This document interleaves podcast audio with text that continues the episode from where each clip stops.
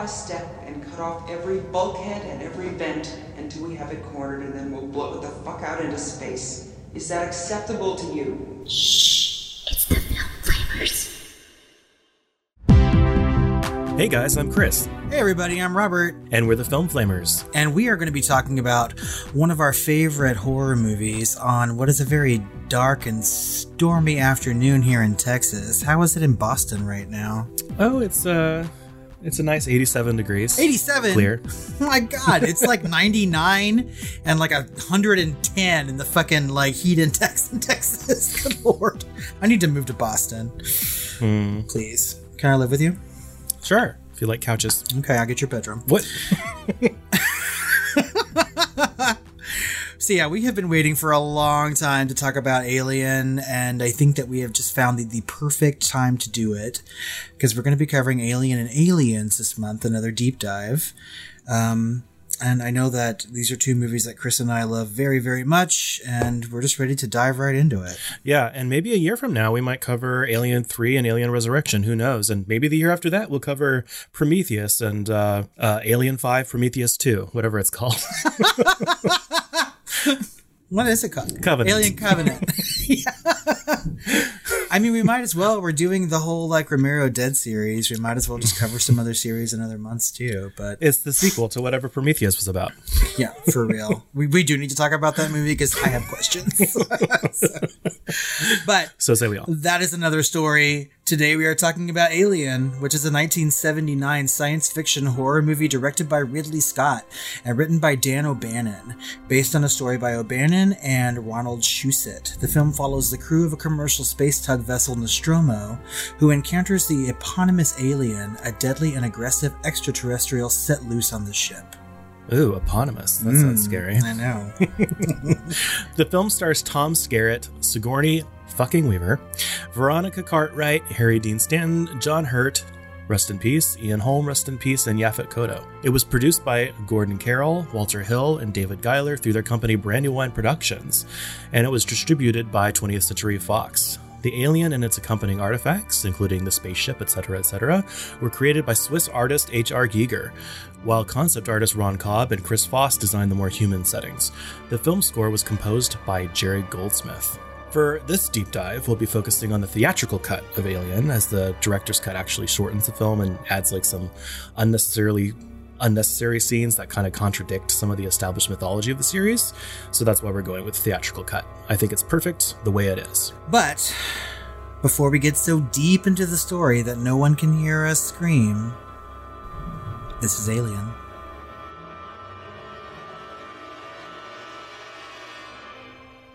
The commercial space tug Nostromo is on a return trip back to Earth with a seven member crew in stasis. Captain Dallas, played by Tom Skerritt, Executive Officer Kane, played by John Hurt, Warrant Officer Ripley, played by Sigourney fucking Weaver, Navigator Lambert, played by Veronica Cartwright, Science Officer Ash, played by Ian Holm, and two engineers, Parker, played by Yaphet Kotto, and Brett, played by Harry Dean Stanton. Detecting an emergency transmission from a nearby planetoid, the ship's computer, Mother, awakens the crew. Company policy requires any potential distress signal be investigated, so they land on the moon, sustaining damage from its atmosphere and rocky landscape. Parker and Brett repair the ship while Dallas, Kane, and Lambert head out to investigate. They discover the signal comes from a derelict alien ship and enter it, losing communication with the Nostromo. Ripley deciphers part of the transmission, determining it to be a warning, but cannot relay this information to those on the derelict ship. Meanwhile, after examining the inhuman, fossilized body of what could be the ship's pilot, Kane discovers a chamber containing hundreds of large, egg like objects. When he touches one, a creature springs out, breaks through his helmet, and attaches itself to his face. Dallas and Lambert carry the unconscious Kane back to the Nostromo. As acting senior officer, Ripley refuses to let them on board, citing quarantine regulations but Ash, the ship's science officer, overrides her decision and lets them inside. Ash attempts to remove the creature from Kane's face, but stops when he discovers that its blood is an extremely corrosive acid, which burns a hole through multiple decks of the ship. The ship is now mostly repaired, and the crew lifts off, anxious to get away from the planet. Later, the creature detaches from Kane's face all on its own and is found dead. Kane awakens with some memory loss, but is otherwise unharmed. During a celebratory final crew meal before returning to stasis, Kane begins to choke and convulse. As the crew panics, a small alien creature bursts from Kane's chest, killing him and escapes into the ship. After a hasty funeral for Kane, the crew attempts to hunt the creature with tracking devices and capture or kill it with nets and electric prods.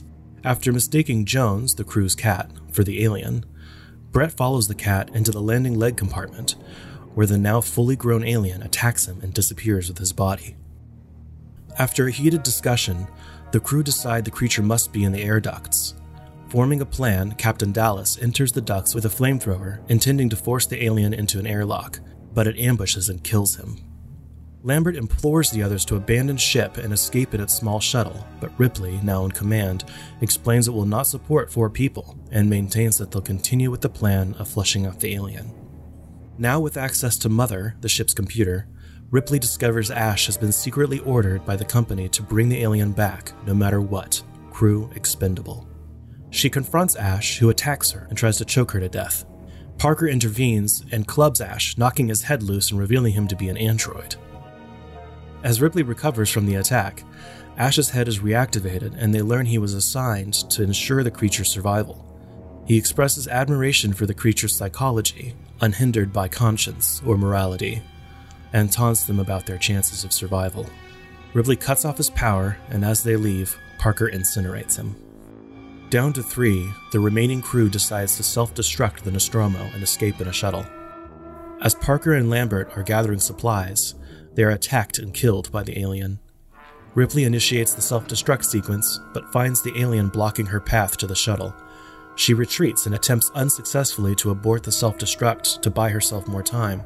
With no further options, she makes her way to the shuttle and barely escapes as the Nostromo explodes. As Ripley prepares the ship and herself for stasis, she discovers that the alien is on board, having wedged itself into a narrow space between the bulkheads. She runs to an equipment closet, shuts the doors, and quietly puts on a spacesuit. Carefully returning to the ship's controls, she straps in and uses gas vents to flush the creature out.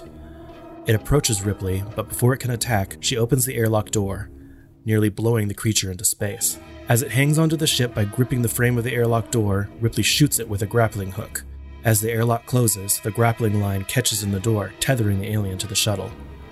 As it pulls itself into the engine exhaust, Ripley fires the engines, blasting the creature away. After recording the final log entry, she places Jones the cat and herself into stasis for the trip home to Earth.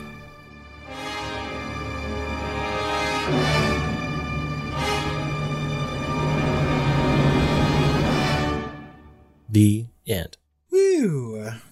Okay, so uh, before we start talking about the movie itself, uh, Alien was initially screened for an audience in St. Louis, but that showing was marred by poor sound quality. Another screening at the at a newer theater in Dallas went far better, eliciting genuine fright from the audience. The film was previewed in other American cities in the spring of 1979 and was promoted with the tagline "In space, no one can hear you scream." Alien premiered on May 25th, 1979, on the opening night of the fourth Seattle International Film Festival as the Midnight Movie. It received wide release on June 22nd. The movie was a commercial success, opening in 90 theaters. It grossed 3.5 million over the four-day Memorial Weekend, and in its first four weeks, it grossed 16.5 million before expanding to 635 screens. But there was some box office drama. Yeah. So Fox claimed that in the 11 months of its first release, Alien had lost the studio about $2 million, despite its apparent success. Seen as an example of Hollywood's creative accounting, many felt this was a tactic used by Fox to disguise film revenue and limit payments to Brandywine Productions. This was decried by industry accountants, and by August of 1980, Fox readjusted the figure to a $4 million profit, although this was also refuted. Eager to get to work on a sequel, Brandywine sued Fox over their profit distribution tactics, but Fox still claimed Alien wasn't a financial success and didn't warrant a sequel. The lawsuit was settled in 1983 when the studio finally agreed to start work on an Alien 2. Ultimately, including re releases and international success, Alien grossed over $200 million against a projected budget of 8 to 14 million. And you know, when we're talking about this money, we have to remember that 1979 dollars is not 2020 dollars. So when we mm-hmm. say that it made, you know, 16.5 million dollars in 4 weeks, that's a lot of fucking money in 1979. So mm-hmm. people were watching this movie like crazy. Alien holds a 98% on Rotten Tomatoes and is certified fresh. Um, its audience score sits at 94%, and the site's consensus reads A modern classic, Alien blends science fiction, horror, and bleak poetry into a seamless whole. Critical reaction to the film was initially mixed. Some critics who were usually not favorable to sci fi movies ended up with positive reaction to the film's merits. Others, like Variety and Leonard Maltin, were mixed or negative. A review in Time Out said the film was an empty bag of tricks whose production values and expensive trickery cannot disguise imaginative poverty. Oh, Jesus. Another Calm Dickensian Down. proclivity with that reviewer, paying by the, the by the syllable. For real. In a 1980 episode of Sneak Previews, Gene Siskel and Roger Ebert were critical of Alien. Ebert called it basically an intergalactic haunted house thriller set inside a spaceship, and one of several science fiction movies that were real disappointments, as compared to movies like Star Wars, Close Encounters, or 2001 A Space Odyssey. However, it did eventually make its way onto Ebert's best movies list, where he gave it four stars and said, Ridley Scott's 1979 movie is a real original. Siskel gave the film three stars, but wrote, For me, the final shape of the alien was the least scary of all of its forms. All right, well, we're going to get into that a little bit later because I have a theory on why these reviewers, especially male reviewers, had an issue with this film after it was first released and then later, you know, did an about face. I can almost read your mind right now. I mean, Yeah. So uh, let's talk a little bit about the accolades. so Alien won the Best Visual Effects Oscar and was also nominated for Best Art Direction. At the Golden Globes, it was nominated for Best Original Score by Jerry Goldsmith. So the BAFTAs were a little bit more kind to Alien. So it won Best Production Design and Best Soundtrack. It was nominated for Best Score, Best Supporting Actor for John Hurt, Best Promising Newcomer for Sigourney F. Weaver, Best Costume Design, and Best Editing. So what I don't understand is why there's a Best Soundtrack and a Best Score, and why it won Best Soundtrack but not Best Score. So soundtrack back in 1979, as far as the BAFTAs were concerned, was like sound mixing and sound production, right? Okay. yeah, and the score was the music. Okay. Well, at the Saturn Awards, it won Best Director, Best Supporting Actress by Veronica Cartwright, and was nominated for Best Actress, Best Writing, Best Makeup, and Best Special Effects. So I think it's safe to say that this movie was really highly regarded by people and it did win awards like during award season from various outlets. And this is not including like other people who have like recognized it along the way or different uh, film festivals that showed the movie before its wide release.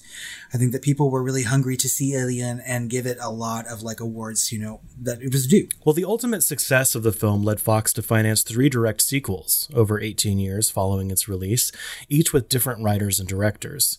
Sigourney Weaver remained the only recurring actor throughout all four films, and the character of Ripley became the thematic core of the series. Numerous novels, comic books, video games, and toys were manufactured, including Aliens vs. Predator, which later became a film series, with the movies released in 2004 and 2007. Ridley Scott directed two prequel films, Prometheus in 2012 and Alien Covenant in 2017. You mean Alien 5, Prometheus 2? It's a much better title. That was its working title. Come on.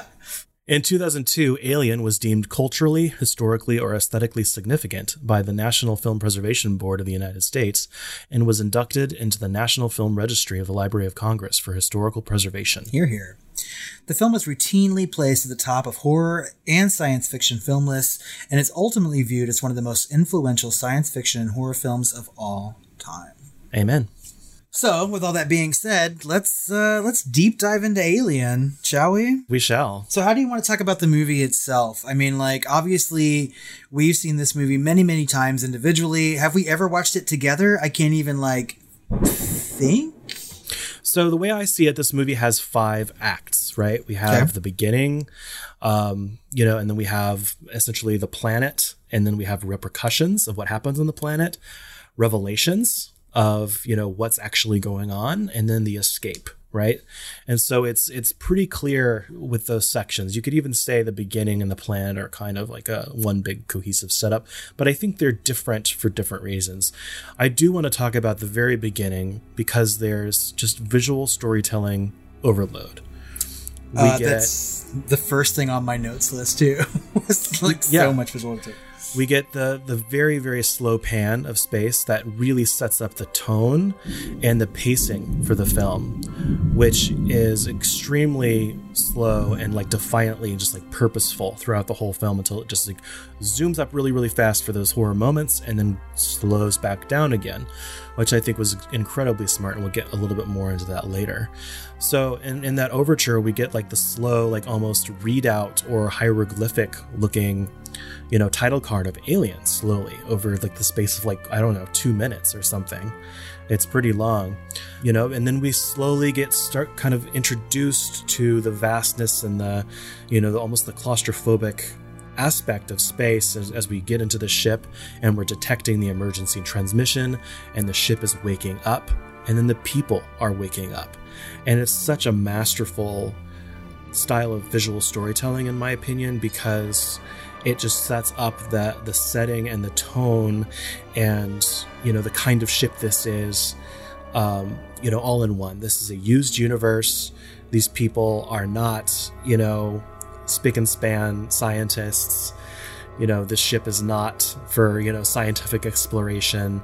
This is like truckers in space. You know before we even get a line in the movie you know you can kind of see that this is not a sterile environment like we've seen in like 2001 a space odyssey I really like uh, this beginning act because I think that even for like the basic layperson going to see a movie, if you have no idea about how like narrative flow works, or even how like film is set up from a visual standpoint, I think that everyone can sort of understand what's going on as soon as Alien starts. Right? we see like the ship itself and the, the, massiveness of what they're like bringing through space. Right? We get to see the ship from the inside, and we are sort of like given like access to the different areas that the story is going to unfold over the next two hours before we even start to see where all these people are sleeping and see them start to wake up. And even that is just like an amazingly beautiful visual moment mm-hmm. where all the doors lift at once and then everything is sort of like time lapsed, right? And we see them waking up slowly and then we kind get into the story. Mm-hmm. Yeah. Mm-hmm. And I mean, like, you know, when the computer starts to wake up and we know that something's going on in the ship and I mean, it just really just sets up the entire story so well in a silent, except for the score, which is incredibly important at this point in the movie. I think. Oh yeah, with the score and the visual storytelling and everything else, it's almost like a like a little section of Fantasia or something, yes. with all of them slowly f- waking up. That's exactly it. I mean, like if you're making a short film, you could just sort of end it with that time lapse scene of them like getting out of their pods, you know, and they'd be like, "Oh, like that was a really neat like short science fiction movie," you know. And I just I love it. I just love the intro to this film so much. Yeah, and this is something that I don't think a lot of movies had done before is really show, especially as they're getting up and they're having breakfast. You can't really tell what they're talking about, but they're having really, really you know normal conversations normal people would have. These are working class people you know kind of just doing their jobs and just shooting the shit you know? And um, i feel like a lot of science fiction movies before had really shown like these are the scientists and the military and and you know people in space that know what the fuck they're doing. And part of the the setup for this is that pe- these people don't know what the fuck they're doing in this situation and that's part of the horror and you're right. I mean, up until this point, mostly like science fiction and science fiction horror had to do with scientists or astronauts or people who are trained to go into space, you know, and it's not it's not commercial by any means. It's put on by the government. And this is not. I mean, this is a company, the company, who's paying for this and people are like entitled to shares of what they're out there like salvaging or tugging and I mean, and like the conversations they're having at that table are sort of like, but now we just woke up. We think we're almost close to Earth. Let's talk about how much money we're owed, kind of thing, you know? Yeah. And then they, they get the news of why they were you know, they don't immediately know why they were woken up. They they believe they're on their way back to Earth, that they're about to dock, right? It's not until they get into their seats when they realize that they're nowhere near Earth. They were stopped and diverted to some sort of emergency beacon of some kind, which by company policy, they are dictated to uh, visit and check out because it could be a source of extraterrestrial life. And if they don't, it's forfeiture of all their shares. And so there's that talk about like, I don't want to do this. I want to go home, you know, like, Uh, I, can't we just take do our jobs and just go home and get paid? And they're no, you can't. We have to do this. It's going to add 10 months to our trip or, or whatever, but, or we're still 10 months from home, but we've got to do this because otherwise you're going to lose all the money that you've, you've otherwise would have made on this trip. And I think that when they finally get to the bridge to sort of like suss out where they're at in space or figure out what's going on or why they've been woken up, we're sort of like now privy to the characters' hierarchy, right? That we really mm-hmm. didn't get a lot of when they were eating that breakfast, right? We get some little like at work bitchiness between Sigourney Weaver and Veronica Cartwright's characters where they're like, it's not our system, you know? And Yeah. like, you're starting to see like where these people fall in line as far as like the ship is concerned. And when they, they finally get that revelation of that we're they're not close to Earth and they have to sort of figure out exactly what's going on, the movie really, really starts rolling at that. And we, I think mm-hmm. we need those characters to show us who they are individually and show us who they are in the inner workings of the ship to really start the story. Exactly. And they do a really good job. Agreed. And then, of course, we get down to the planet where, you know, harsh environment, the ship is kind of damaged, so they're kind of stuck there until it's fixed. Meanwhile, this crew, you know, at least three of them have to go out and check out this derelict ship, or the, at least the, as far as they know, the source of this transmission. And of course, they go in there and we're subjected to stuff they have no idea. They've never seen before. We've never seen before. This kind of organic looking, you know, almost biomechanical looking, you know, spaceship with a lot of mystery around it that's never explained. And that's very smart because it just adds to the tension that there's this weight of mythology and history behind this that we still don't know and is never explained in the film and is mostly not explained in the sequels. like who is the the gigantic, you know, pilot looking fossilized creature that serves as some foreshadowing for something that had kind of exploded out of him. You know, what is the spaceship? And then as they discover the eggs, the hundreds of eggs below, were these things being stored? Are, you know, uh, were they placed there afterwards? Like, we don't know anything. And that's just uh, adds to the mystery and the suspense and the tension of, of the, the whole story. Yeah, and I, I really enjoy these moments on the ship. and I think that, like, as I've watched Alien throughout the years, I've come to enjoy this segment of the movie just so much more and appreciate it from its, like, horror qualities, right? Yeah. When Kane is going into that, like, incubator of eggs, right? It's, like, very tense and very very frightening and like the moments where he's looking at some of those leathery eggs and seeing something move inside just really like makes me feel scared and makes me like anxious to see what's going to come out of that and like we are given a huge surprise and it has a great payoff Well, and I love how it's kind of done as far as shown to the audience is like through their eyes, through their shitty cameras, that people can see watching like Ash is back on the ship watching them. And um and then it goes to like the wider pan, you know, cinematic view of what they're looking at. You know, and it's I, I almost wonder if it's the first time or one of the first times in film that you see from like this crappy video perspective, a la uh, Aliens, the sequel, and like Sunshine, when you see through their helmets and things like that, from their perspective, and just the shitty view that they're getting. You know, it's it's really puts you in in the in the moment in a way that I think just the cinematic, the pure cinematic view and film of the of the setting can't really accomplish on its own. And I mean, so finally, I think that the movie is leading up to this point because it's called Alien, and we know that we're going to be, you know, treated to some sort of extraterrestrial life. And this is the moment that we start to see it in one of its many forms in the movie mm-hmm. when it bursts out of that egg and attaches itself to Kane's helmet and eventually burrows into it and attaches to his face, right? And like it's so quick and we have no idea really like what it is, what it's doing. And then we are like, we, we see a shot, another one of those big wide shots of them carrying his body like through the like wilderness of that moon. And I think we also get to see that from Ash's monitor as well. Right. bit, yeah.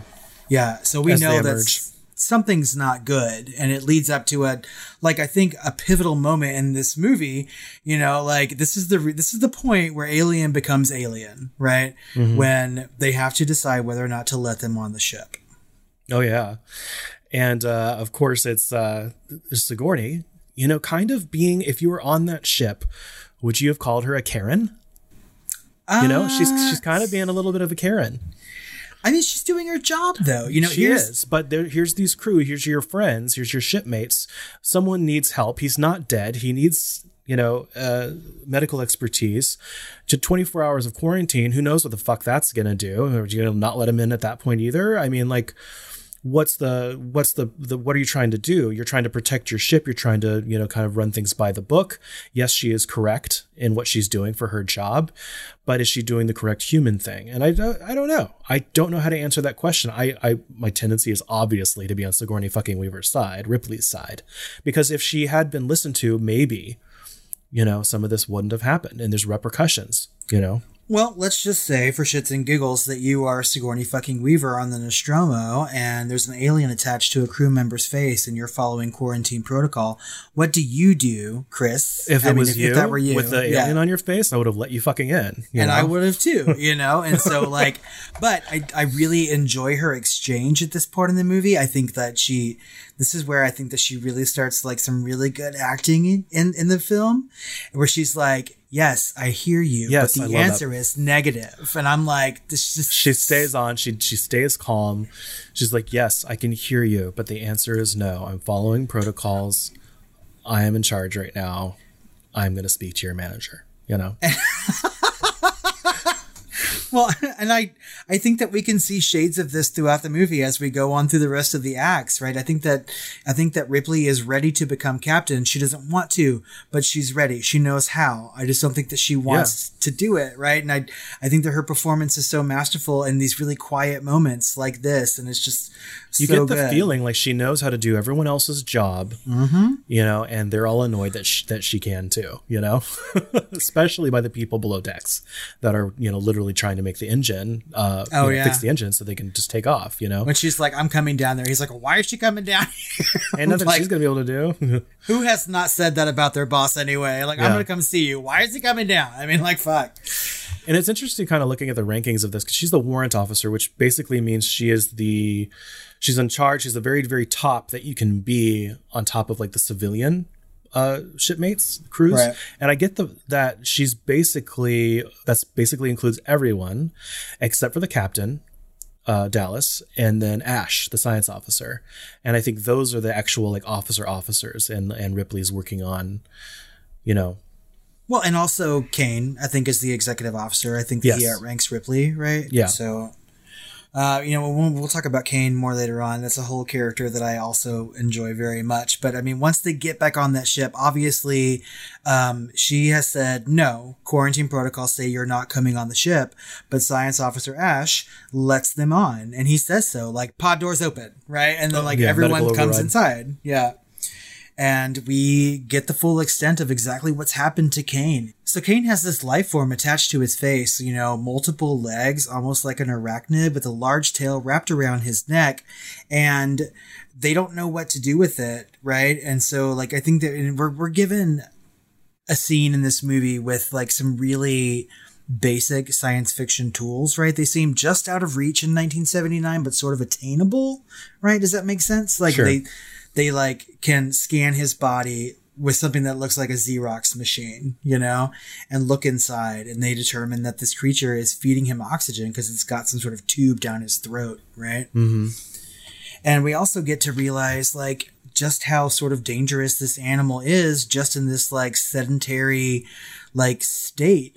They try to cut off one of its legs to detach it from Kane's face and it shoots this like acid out of its leg that starts to go through the hole. I've always know? loved that. I still remember the first time I watched this movie, and I was like, that was the moment where I was like, this, there's something inevitable about this. There's Mm-hmm. nothing they can do. Because I started to try to work the problem, you know, and to um, Parker's credit, he keeps repeating, why don't you freeze the fucking body? yeah, I mean, he really is fucking smart. He was like, just freeze him. When we get to Earth, we will have more doctors, right? And he's exactly right. I love that scene where they cut that leg and the acid starts to go down through the layers of the ship and they're following it to see how far Yeah. it will go. And I'm like, you know, by the time it gets to a place where they think that it's stopped, you know, and he takes Brett's pen and sort of like fucks it up. And I'm like, you guys are fucked. Like, really. I'm like, like if, if this thing is like bleeding acid, you can't do anything to it. Like They're you're a just spaceship, yeah. yeah. I mean, like, do you want to like suffocate to death if it goes all the way through the ship? Like, there's nothing you can do at at all, and it's just like it's so um like sad and scary all rolled into one. If you put yourself in the positions of these people, right? Mm-hmm. They're like, what have we done? And then you have to go back to Sigourney fucking Weaver and be like, protocol. I mean, like quarantine bitches. So I mean, shit. Yeah. It really gets going. Well, I feel like there was ways around that, but obviously what we find out later is that Ash is not about killing the alien or removing the alien. He is about saving the alien, keeping it alive and taking it back to Earth. Because I feel like, you know, there are things that you can do that, you know, neutralize acid or at least can keep it into, uh, you know, drop that into special material and stuff like that. But that's neither here nor there because we wouldn't have a story, you know, and, and it all works like a perfect puzzle piece because Ash ended up being what he is, you know. Yeah, and I, I think that we we get to know who Ash is during these scenes, right? Because there are some times that uh, when they go into the uh, medical like sick bay, when the creature has detached itself from Kane's face and they're trying to find it, right? And um, Ripley goes into a corner and Ash is like, "No, not in the corner, not without this light." You know, he's like he makes it seem like take care of yourself, but he's like, look out for the alien. Here's a flashlight to look for it, right? And so- Yeah. Well, yeah, it's it's, it's a little shocker too. Oh, is that what that is? Yes. I didn't know that. Yeah, because he he touched it to the um yeah, it's like a little flashlight shocker thing, and that's that's what I believe anyway. Especially because he like goes you know, and the face hugger kind of like puts its fingers in, you know, as a Oh, yeah, yeah, you're as right. a little response, you know, after it's already dead. Um, but that's another thing about Ash. It's so annoying is because he's like, you need to come up here and look at Kane, and they're like, what's going on? Well, you just should come come here. Yeah, I'm like, it's easier not to that- explain if you it's just not come that see it. difficult. The thing fell off when you don't know where it is. and then later, when he wakes up, he's like, "You need to Mm-hmm. come up here and Kane." And he's like, "Okay, what is it?" And he's like, "Oh, well, it'd be easier if you just came up and looked." And I'm like, "Just fucking communicate, man."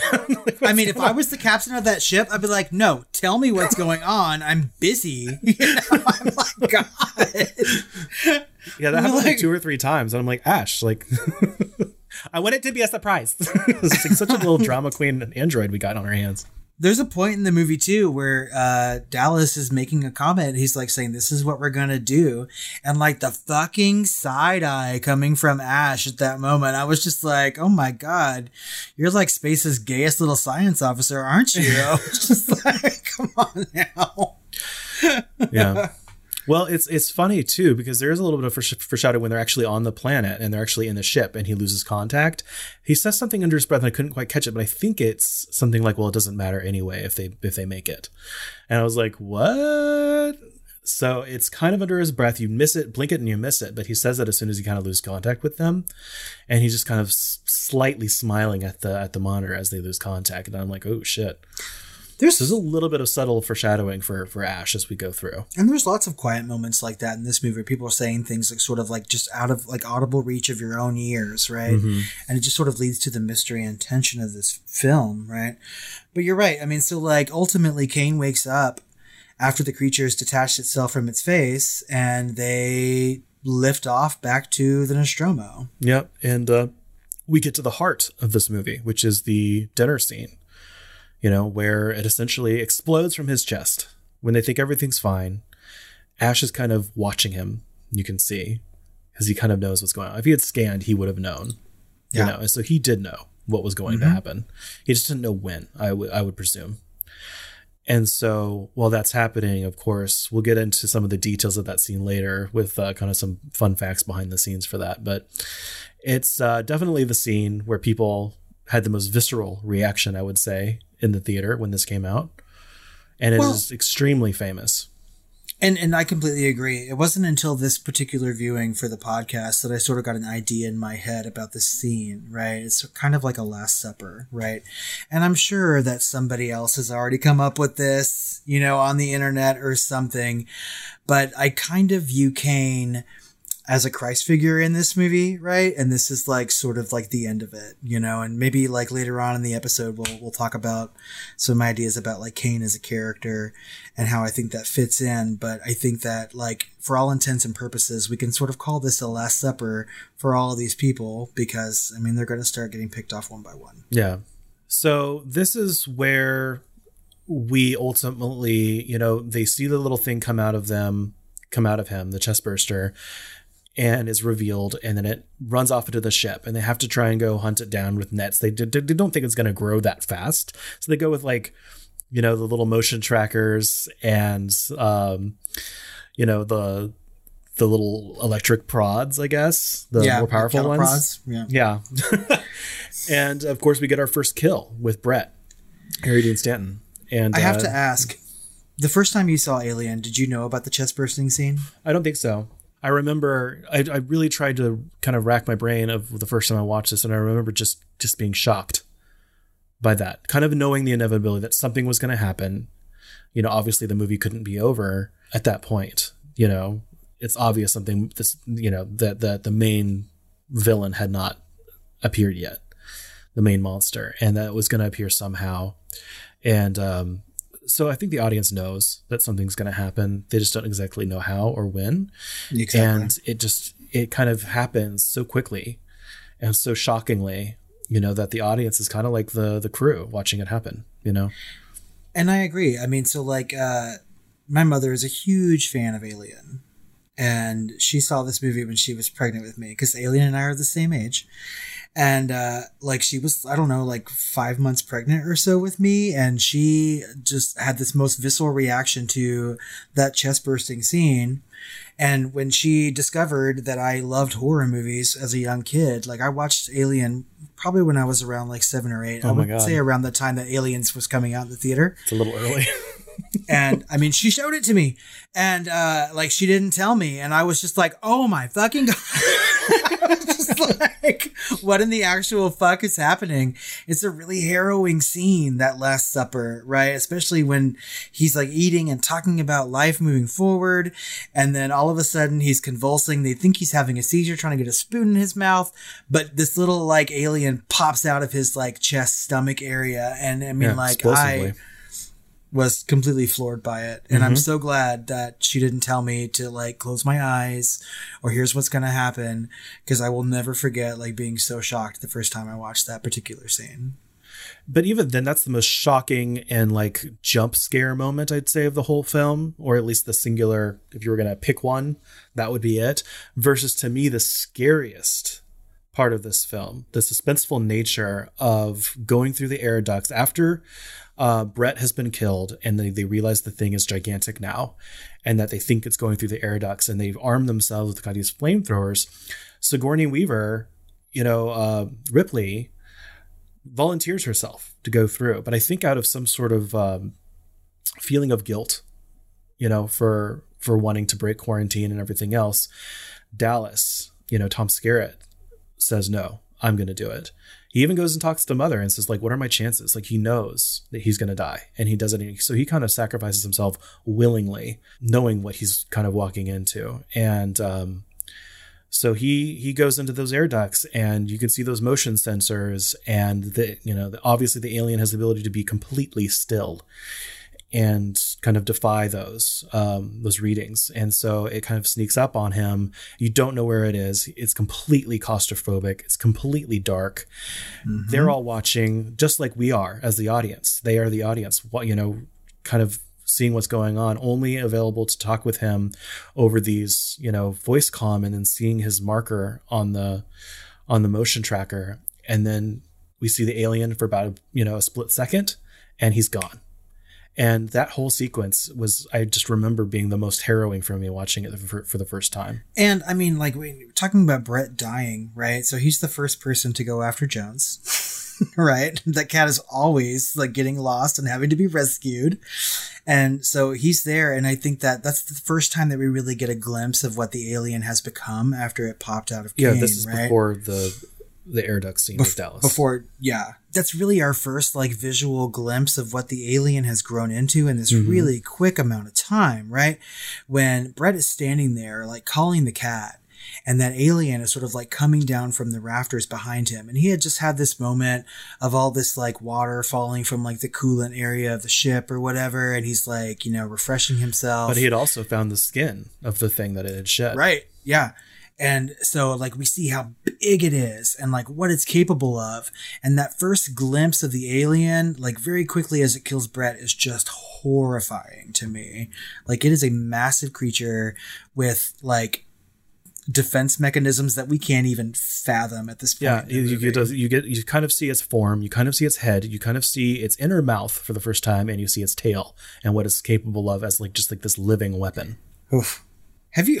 This is silly, but have you seen this like Family Guy thing where they do like an alien parody, where it's the alien talking and his little mouth comes out and he's like, "Get back in there, little mouth!" I have to like, I have to send you that clip. Okay. Anyway, So at this point, after Dallas is dead, um, and Kane is gone, and Brett is gone, uh, Ripley is now in charge of the crew, and so she ends up being able to talk to Mother, and she finds out that this was all planned and that Ash is kind of in on it with secret orders from the company that the crew is mm-hmm. expendable and she is just so shocked and disappointed and depressed and angry. You could see all of that, and it's really well performed. And then we get the kind of explosive battle between her and Ash, where he tries to kill her, and the huge reveal that he's an android. And she makes it no secret that she's going to find out what's going on. She has a whole conversation with him, and she's like, "Well, I have access to Mother now," you know, and like she goes and like gets all that information, and that that sequence where they're fighting is is also shocking, right? Mm-hmm. Because I mean, I'm he starts throwing her around, and I think we start to realize that he's maybe more than just like the science officer that he is, right? Yeah. Well, she's starting to sweat this like milky stuff, Right. And you're not sure Exactly. what's going on. And you're like, Uh-huh. wait, is he what he we think he is? And then, you know, he tries to start suffocating her with like a rolled up magazine, very phallic, and um, you know, makes you wonder if there's some symbolism there. Well, there certainly is. Yeah, he shoves it in her mouth. yeah, to try it. Yeah, but he's obviously much stronger than she is, and he just grabs Parker when he shows up, just just claws him in the chest, and it's just unbearable pain for Parker. And so they just realize we just got to fucking kill this thing, and just uh, knocks his goddamn head off. And even then, he's a threat, you know. so that whole thing um, you know, that was also shocking. This is just a group, just a continual parade of shocking scenes for audiences uh, that they'd never really seen before. And we'll get a little bit more into that later. But I loved this reveal and I loved that it was in the film because it almost wasn't. Really? Yeah. Okay. I'm sure that's going to be a fun fact. So just hold on to that. Sure. But I like th- when I first watched this movie as a kid, I didn't know what was going on when they knocked his head off and it's sort of like halfway off and there's like wires coming out. You know, I sort of got it, but it wasn't until later on that I realized the full extent of exactly what Ash is, right? Mm-hmm. And I think that whenever they have his head, you know, displayed on the table and they're trying to like jumpstart it into talking again, it's really when you like realize like the extent of who Ash is as a character, what he is, not human, obviously, and just like how far reaching the company goes to protecting this particular alien. Yeah. So now they're down to three. And I think now that they can survive in that shuttle, that Lambert, you know, said, hey, let's just all go in the shuttle. And Sigourney says, no. You know, Ripley says, no. Four of us, is, it's too many to survive in there. So now that they're down to three, she just completely aligns with Lambert and says, the best offense is a good self destruction. Yep. and so they they do basically hurriedly they're like there's there's not much we can do um you know they're going to grab supplies and uh you know meanwhile, Sigourney's trying to get the ship ready uh, and find the cat. Yeah. and meanwhile, Parker and Lambert are both killed, basically simultaneously by the alien. But that's a, um, also a really good scene. And let's let's talk about like horror in 1979 and moving forward. In Alien, we are given the last three characters of this movie really to survive are two women and an Yep. African American man. And how often does that fucking happen in horror movies? I mean, it's so impressive.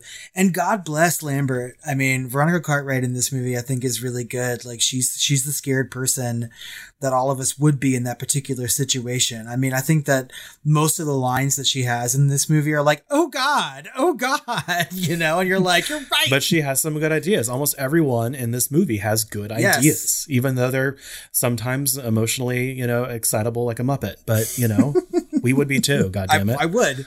I would have been dead. I would have not have been part of those like two women, an African American man. I would have been the white man dead like a long before they even got to that point.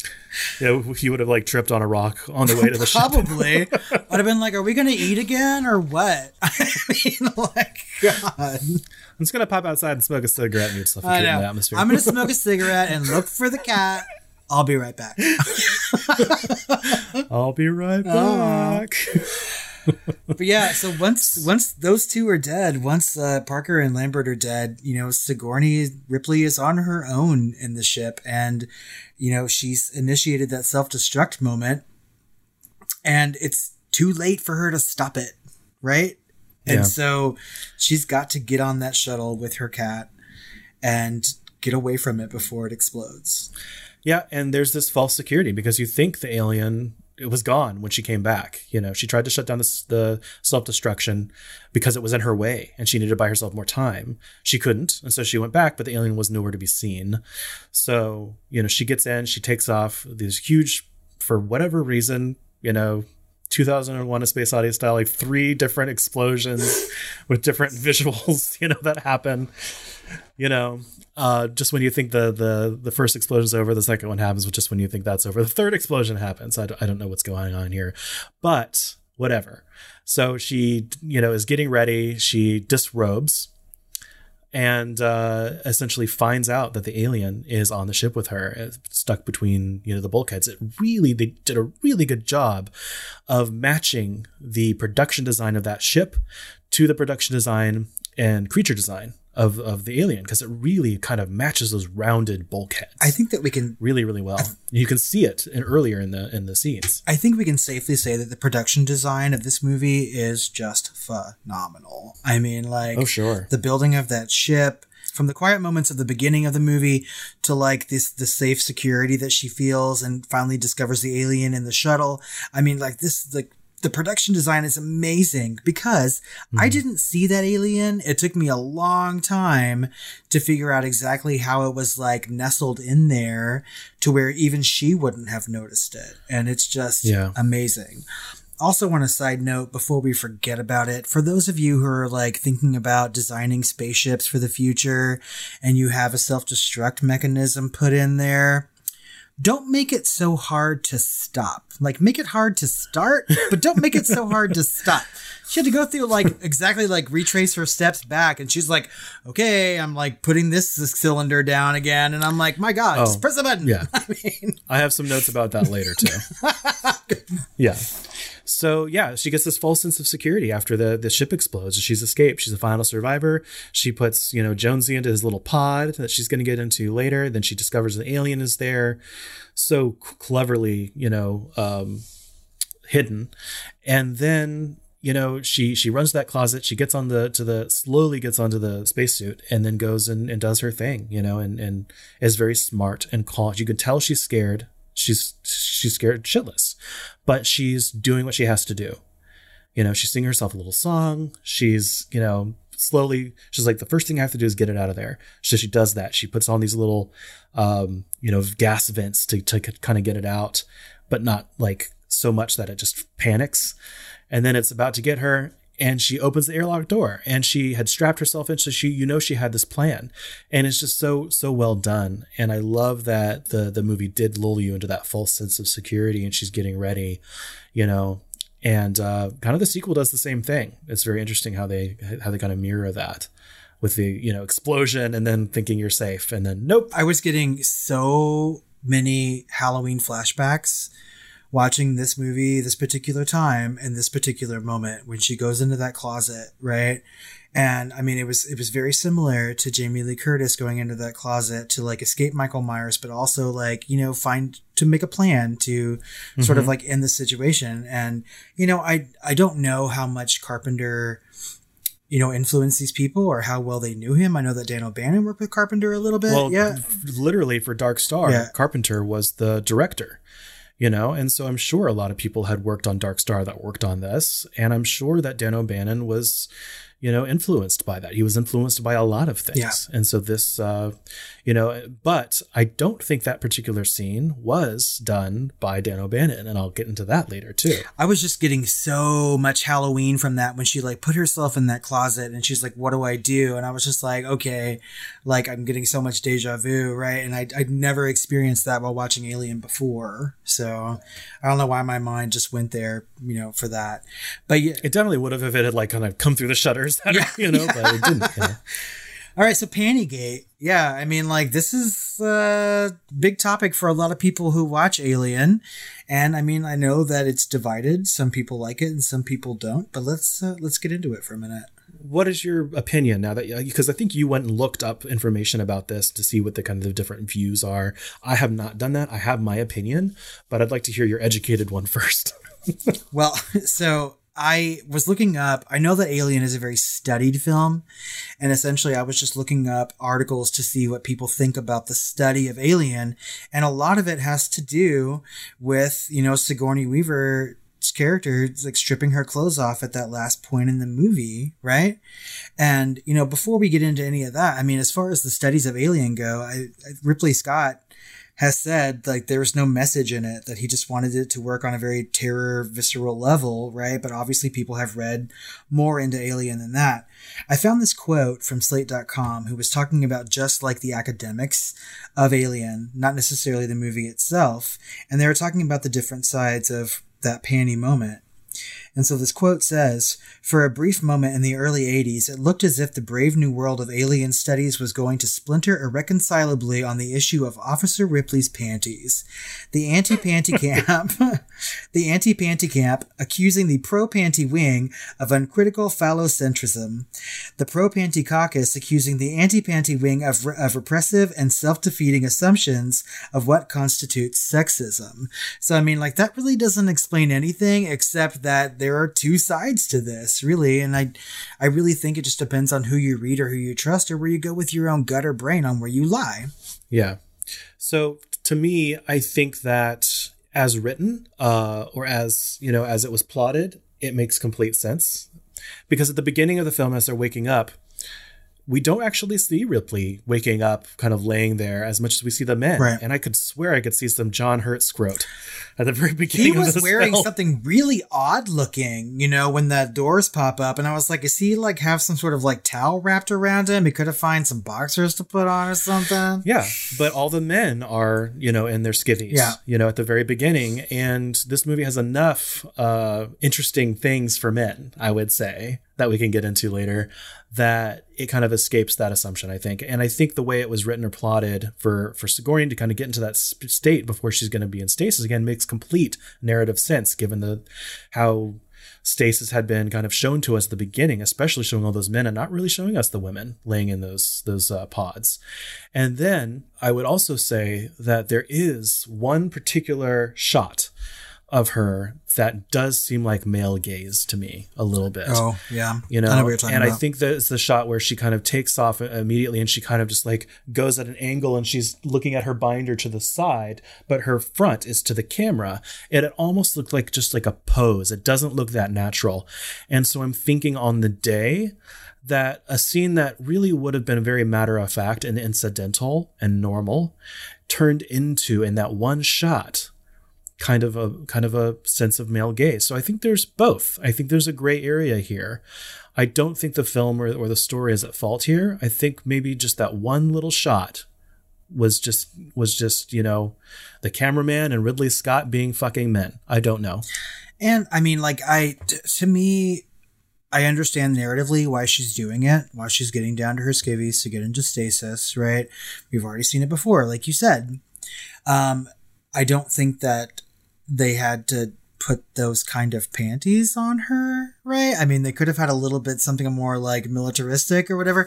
Yeah, I have to imagine that some of the clothes that they are given are military or company grade. Like, here is your uniform down Yeah. to the underwear, right? So why is the company giving her like bikini type underwear that her ass crack is going to be showing out of or whatever, you know? Yeah, at least they didn't have her in like a bustier Yeah. and like, you know, a, you know, a fucking bra or something. She was in a t-shirt, you know, um very thin t-shirt, I should add, but I don't know. I never I never viewed it that way maybe because I'm a gay man. Yeah, I don't. Yeah, and I don't. I don't look at women the same way that straight men do, right? I mean, I obviously can find the beauty in women, but I don't look Mm-hmm. at them as sexual objects. And so when she takes her clothes off, like the the first thing I think of when I see her ass crack when she's bending over is not like, oh my goodness, you know, like how wonderful that is. Like I, to me, it's like she's very exposed and vulnerable to a situation, which really heightens the fact when she just like discovers the alien. She's like, what the fuck? You know, I'm already half naked. What am I going to do? You know? Yeah. So if I were to change, I think just changing that one shot to be a little bit more over the shoulder or more of a realistic angle for her to look at that binder, and that would just change everything because it it all makes narrative sense, like I said. You know, so I think it's just that one shot that that gives people like, okay, what are we doing here? You know, and I think that's why it's a conversation because it's not a conversation because you know there's people that are just wanting to whistleblow anything that they could possibly whistleblow. It's it's a conversation because it's a real thing, you know, that makes people feel real real emotions, and uh, I think there's a lot to say about the male gaze, et cetera, et cetera, in film, and um, is is this one of the offenders? Maybe, but is it is it a bad offender? Is it a is it a major, you know, thing? Is it a major uh, sin? I don't I don't think so. Well, a, a lot of the study of Alien revolves around like sex and and and gender and things like that. And so I think it's impossible to to not talk about this particular moment in a movie based upon those things that we were seeing like throughout the entirety of the two hours, right? But I mean, I, I take it or leave it, I guess. But I like I I kind of like her vulnerability in that state because she's been such a strong woman throughout it. And we need to see her at a vulnerable moment before she ultimately succeeds in destroying the creature, which is in itself a very intense moment when she shoots it out of that airlock and it's still attached to that grappling hook and crawling back up to it. And you're like, oh my fucking God, is there no end to this like monster? And then it's, and it's dead, you know? And I'm like, good. She, she won, you know? Yeah. I'm just thinking, could they could have they easily had her discover the alien before she undressed? You know, she could have gotten into that spacesuit with her normal clothes. Either way, if we're gonna see her go into stasis, she's gonna have to take her fucking clothes off. She's not gonna get in that stasis pod with a jumpsuit on and a cat. You know, she's gonna she's gonna get down to what she's comfortable in, what her body's comfortable in, or whatever. You know, and I'm like, I'm, I'm sure that you know people listening to this podcast have their own opinions, right? And this is this is why we have social media. So tell us where you lie on Pantygate in Alien. Yeah, and if you don't care, you know that's fine too. Yeah. because this is just one little little tiny uh, debate about this film that has just continued on through the years, and we just uh, we wanted to do it a little bit of justice by bringing it up. So why don't we talk a little bit about the characters and the and the actors who play them? Yeah, I know that we've already discussed, you know, some more ins and outs of the characters themselves, but I, I do want to talk about performances in this movie because I think that a lot of it is really top notch. Yeah, starting with Sigourney fucking Weaver herself as Ripley. Really. I mean, I am starting to, you know, come to the conclusion over the course of our podcast since we started. And this is not the first time that we've talked about Sigourney fucking Weaver. We bring her up a lot on the film Flamers. I think Yeah. that she may really be like my second favorite actress of all time. I was behind Meryl Streep. behind Meryl Streep.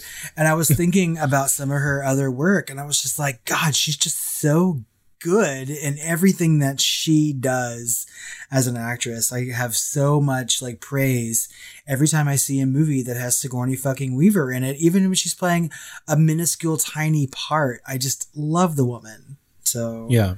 So she had only really Broadway experience at that point. She was relatively unknown in film, but she impressed Ridley Scott and Giler and Hill with her audition, and she was the last actor to be cast for the film Wow. and, perf- and performed most of her screen tests in studio on the sets that were actually being built at the time. So the role of Ripley was Weaver's first leading role in a motion picture, and of course, it earned her nominations for a Saturn Award and best uh, for Best Actress and a BAFTA, as we said, award for uh, most promising newcomer to leading to a leading film role. and throughout her career, she's no stranger to the Academy. I mean, you think of like, you know, nominated for Aliens, nominated for Gorillas in the Mist the year after, and you know, she had some supporting nominations as well. I think that she's highly regarded in, you know, like cinema history, and quite frankly, I love the way that she says people's names in any movie that she's in. She has a way of just like, like saying, you know, Ash or Burke or whatever, you know, Andy and like copycat, right? And so Andy. I have decided for my birthday, if you could somehow get her to make a cameo video for me and just say my name over multiple characters of her filmography, I could die a happy man. If she just says Robert in such a way that it like has all her characters in it, I would just love it. Damn it, Okay. Robert. Robert, please tell me that we're going there to kill it, not to I'll bring it back. see there's like a Robert in like the ice storm or something, just so I can like. Oh, I forgot about the ice clip. storm. I love Sigourney Weaver so much. I just do. God. Did you ever see uh, a little mini series for Snow White? That was like for one of the things back in the day. She she played the, the evil stepmother, I have not seen it, but I mean, and Sam Neill was like the father. I that was married to It her. was on DVD the years that I was working in video stores, right? And so I've always wanted to see it. There are some things that I've missed along the way. I still haven't seen Paul, you know, and so like there's Oh yeah, there's some Sigourney Weaver I need to catch up on, but I mean, let's like facts are facts, America, and like she is just a gifted actress, and when she like takes a role, she really goes for it always, and I appreciate that. Mm-hmm. yeah. So there, let's talk about Tom Skerritt as Captain Dallas a little bit because he was actually pretty well known at that time, Mm-hmm. and then later on, like in the '90s, he'd be on uh, Picket Fences. He was in Contact. He's in, been a lot of movies. Steel Magnolias. I mean, come Yeah. on, yeah. Oh, yeah. And he actually didn't initially want to join the film because he felt it didn't have enough budget or backing to become successful or match its own ambition. But when the budget was doubled and Ridley Scott was attached to direct, he obviously accepted the role. Well, I mean, like if a budget is like doubled and he can get some money, right? Of course he would take it, you know. Mm-hmm. But I Yeah. mean, like I, I like Tom Skerritt in this movie, but I think that Dallas, like from the get go, sort of seems like an expendable character to me, right? Like it's not shocking when he dies. I, I Yeah. it's shocking when he says i'll do it right but there's a lot of sacrifice going on in this movie other characters sacrifice themselves in, in various ways you know and you know when we start Yeah. But he's the, I'd say he's the only one that really overtly mm-hmm. sacrifices himself, kind of knowing what he's getting into. Yeah, I think he knows that he's not going to come out alive, right? He says that Yeah. when he's like, "Close the ducks after me," and the, the the look on Ripley's face when he says that, and she complies with his order, right? I mean, she knows that there's no turning back, literally, because he can't turn back Yeah. at that point. And it's, I mean, it's it's powerful for a captain to like sort of like go down with the ship or like go before your crew. You know, noble, I think is the the appropriate adjective for that. But um his performance is good. I think it's very understated, right? It's a different kind of Tom Skerritt role than I think we're used to Yeah. seeing. And then we get into Lambert, played by the wonderful Veronica Cartwright. Oh, I also love her. I mean, we already talked about her in Witches of Eastwick, and I think this is another good example of her work. She was good in X Files. She's good in Body Snatchers too. I mean, like she's Yeah. she's good. She's no stranger to like science fiction or horror. And Oh, yeah. I think that and she'd had previous experience in horror and science fiction films. Yeah. like you said, the the uh, body snatchers as well as the birds. Yes, she's one of those kids in the birds. you know, so, I mean, like she plays scared so well, right? And especially in Yeah. this movie, I think that she gives a lot of like vocal terror to the already like building tension that's going on in the film itself. I think that every time that she gets scared and she does one of her oh gods, you know, it's it's right on top of you. You're going the wrong direction, you know, and Yeah. you're just like, oh my god, go. I mean, like every time Veronica Cartwright says something, you're like, please do what she says. She knows what she's talking about. No, she's so visceral in her reaction. She's a really good actress, and even just given the part of kind of like a scream queen in this. She just does such a good job. Yeah. She was originally read for the role of Ripley and was not actually informed that she had instead been cast as Lambert until she arrived in London for wardrobe. Well, right? she disliked, uh, you know, Lambert's emotional weakness, but nevertheless accepted the role, saying, They convinced me that I was the audience's fears. I was a reflection of what the audience is feeling. And, you know, she actually won a Saturn Award for Best Supporting Actress for her performance. So go her. and she is absolutely right. I think she she is the audience fear in this movie. And like I just said, everything that comes out of her mouth just makes things even more intense. And I mean, like she's not a weak character when they're going down to get those coolant tanks for the shuttle, right? And Yeah. they know they're in like deep peril. She does what she needs to do. She is like heavy lifting, pushing, pulling, doing her job, you know, to get herself to safety. You know, and But I love her in calm moments too, like at the very beginning, and they're like looking to see what system they're in, and, and Sigourney, you know, Ripley keeps going, "It's not our system." Not our and Lambert's like, "I know, Karen." She's like, found it. We're like bajillions of miles off.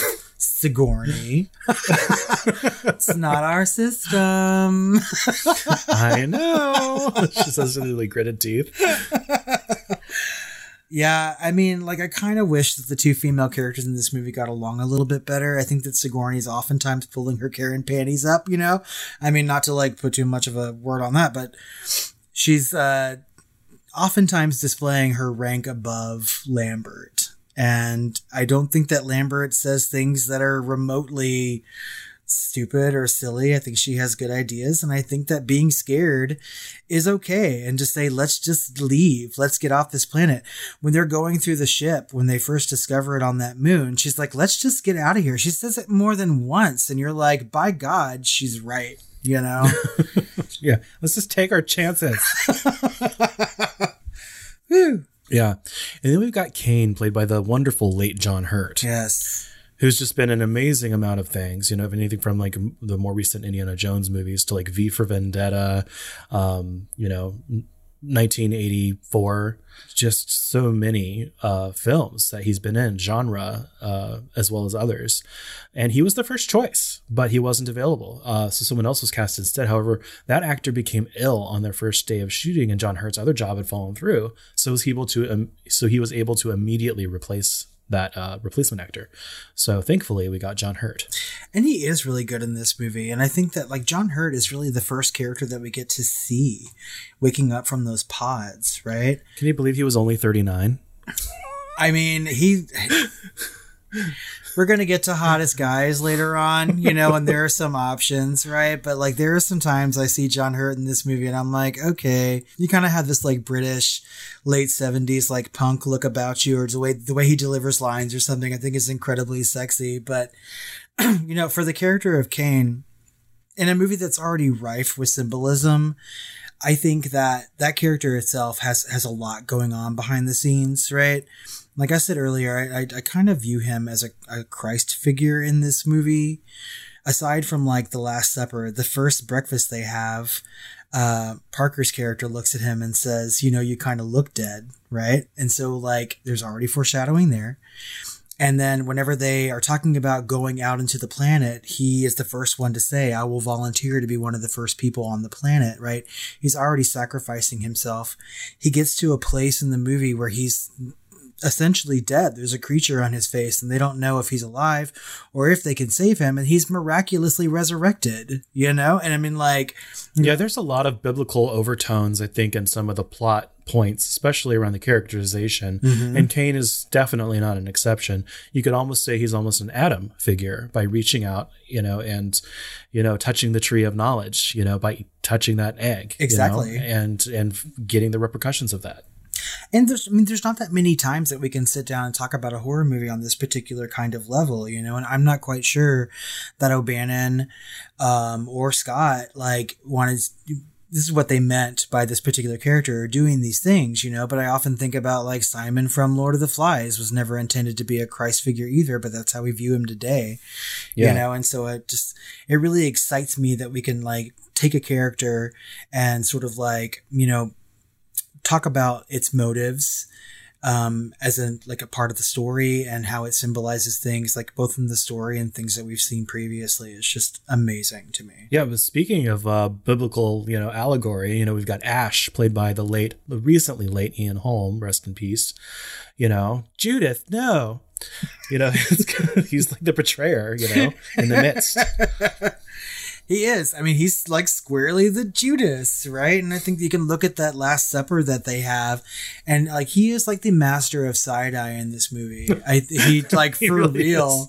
I just, I mean, so many props to him. Like he just he gives a really good quiet performance where he uses this like facial expressions to like further his character arc, and it's amazing. And he is such a master at his craft. He'd already been in 20 films by the time this film. That is so Happened. impressive to me.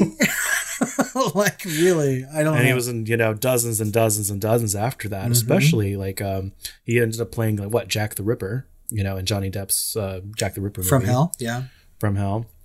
Um, and of course he was in, you know, Lord of the Rings as Bilbo Baggins and just a plethora, plethora of other things. He's been so good. So, what do you think about uh, Parker, played by Yaphet Kotto? Well, uh, you know, Kotto actually said he turned down a lucrative film offer to be in it because he loved the script so much. Um, you know, he he was offered the part after his last film had done so well, which was the James Bond film Live and Let Die, uh, which I haven't seen in quite a while, so I don't really recall.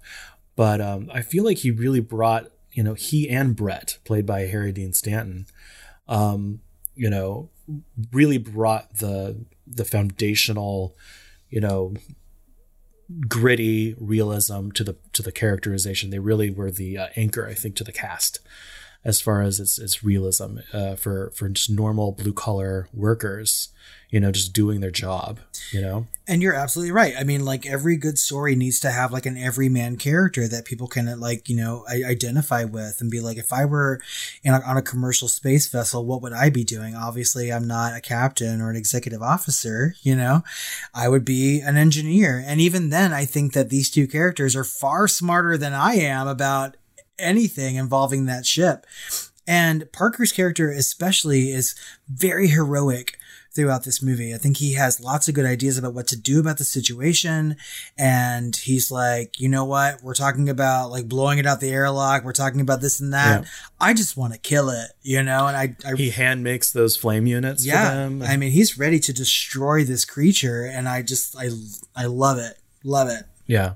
And of course, Harry Dean Stanton is Brett, uh, who hated monster and sci fi movies and told Ridley Scott that when he was auditioning. And of course, that made Ridley laugh. And so Harry was cast. So I've already talked about how Alien is pretty important to my mother, right? Because she was pregnant when she watched this movie uh, with me. But my father also really enjoys Alien. They saw it together with my dad's brother, and my dad talks about this movie. And when he talks about the characters, he doesn't bring up Tom Skerritt that much, even though he was a you know a well-known actor. He doesn't bring up Sigourney Weaver that often, but he really talks about Yaphet Kotto and Harry Dean Stanton quite a bit. He identifies with these characters and he likes them. In fact, so much that when I watched this movie for the first time, and I was just like, "Who is this actor? You know, this this black actor?" And he was like, "Oh, Yaphet Kotto." Like he knew his name off like the top of his head because he had followed him in movies like Bond, right? Yeah. And so, I mean, I it goes to show you that anybody can really like attach themselves to this movie in so many ways, and I think the characters are just like you know a really good integral part of that experience of watching Alien. Here, here. I think every character is justified in this. I don't think there's any, you know, anyone I would take out or add. I think this is just a really perfect characterization. I think we got a perfect group of different people, different backgrounds, different personalities. Um, and you don't really lose track of people. Like when you watch Prometheus or Covenant, these crews are just like, who can tell the difference between like one or the other? Right. you know they don't really have distinct personalities and everyone here does and it's done in such a short amount of time. My god even with this the the, the pacing which we'll get into next um we know this crew and all of their personalities the setting and the plot and the setup and all within 30 minutes. At roughly around 30 minutes is when he touches the egg and he gets the face hugger by that point we basically know who this crew and I think that's a really um, important and interesting success of the film. I agree. I mean, like the movie itself, and I, I will I will die on this hill. A movie or story is only as good as its characters, right? And if you can't identify with them, either love them or hate them, right? Then the movie is not a success. And I think that Alien, as far as it care, as far as its characters go, you love them and hate them enough to want to see them survive and it's meaningful when they die you know and that's incredibly yeah. important in any movie let alone a horror movie. And so like the acting in this movie the performances are just like just phenomenal and support everything that the visual storytelling is pushing forward. Yeah.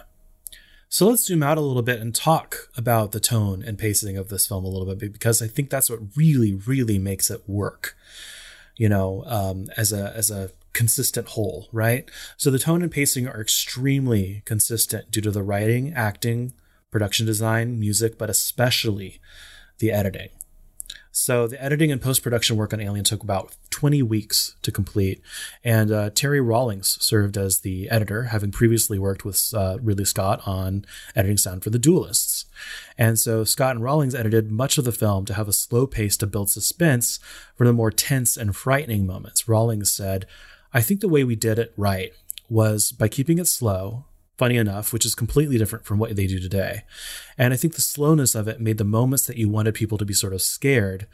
Then we could go as fast as we liked because you sucked people into a corner and then attacked them, so to speak. And I think that's how it worked. And as we mentioned, uh, despite having given Alien an unfavorable review in 1980, Roger Ebert revised his opinion in 2003. Ebert included the film in his Great Movies column, ranking it among the most influential of modern motion pictures and praising its pacing, atmosphere, and setting, saying, One of the great strengths of Alien is its pacing. It takes its time, it waits, it allows silences. The majestic opening shots are underscored by Jerry Goldsmith with scarily audible, far off metallic chatterings. It suggests the enormity of the crew's discovery by building up to it with small steps, the interception of the signal. It's a warning or an SOS the descent to the extraterrestrial surface, the bitching by Brett and Parker, who are concerned only about collecting their shares, the masterstroke of the surface murk through which the crew members move, their helmet lights hardly penetrating the soup, the shadowy outline of the alien ship, the sight of the alien pilot frozen in his command chair, the enormity of the discovery inside the ship. So I love that he came back and he and he really like kind of awarded this film its due based on its pacing specifically. That quote almost just like made me tear up a little bit. You know what I mean? Yeah. Because like it's it's so wonderful to see someone who originally like will poo poo a movie and then come back and be like, I was wrong. You know? And yeah. There are often times in this podcast that we will say, you know, we didn't appreciate this movie on this particular watch, but I think that Chris and I are more than willing to give things a second chance, right? And I mean, it, it, just goes to prove that not only was Roger Ebert a masterful film critic, you know, and severely missed these days, but like, I, I don't know. Do you think that a lot of people came out of Alien disliking the movie? I mean, I th- I think a lot of people initially did, as we know when it first came out, it got some mixed reviews, especially from male critics. And so uh, I think we'll we have a whole segment where we're going to talk about some of the psychology behind this film, in which I'll bring some of that up. So I mean, uh, based on the people that I know who have seen who saw it at the time, right? They they were scared, they were shocked, they loved it, right? And I know mm-hmm. this movie made a lot of money, and I think this may be one of those moments where, you know, critics are like, eh, and the general public really like latched onto it, and people had to go back and just be like, you know what, the populace was right. This is a well-made well-regarded movie. And once we get into some of that like psychology and study of the film i think we'll realize why alien has left a lasting impression.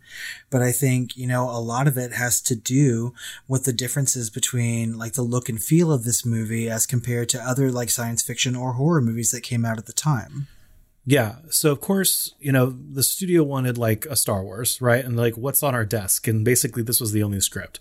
And so of course, with Star Wars, Alien, etc., we kind of get this look and feel like the late 70s gave birth to a dirty ass future.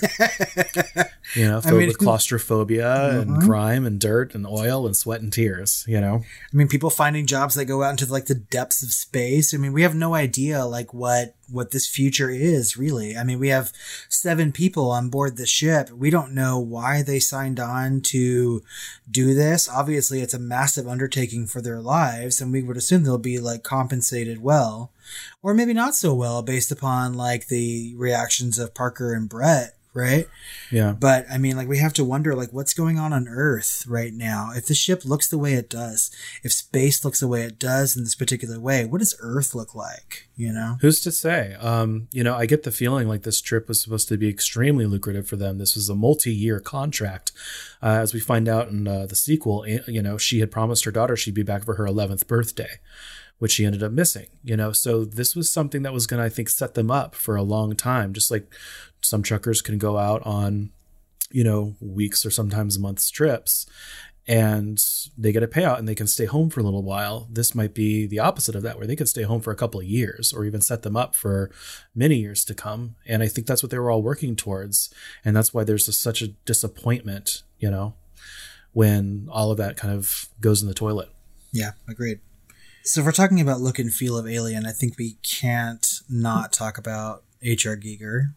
Oh my god. Yeah. yeah, there's this whole layer on top of the used universe that Star Wars doesn't have that uh, most other sci-fi movies and any real sci-fi movies didn't really have until then and that was Giger's cybersexual biomechanical designs.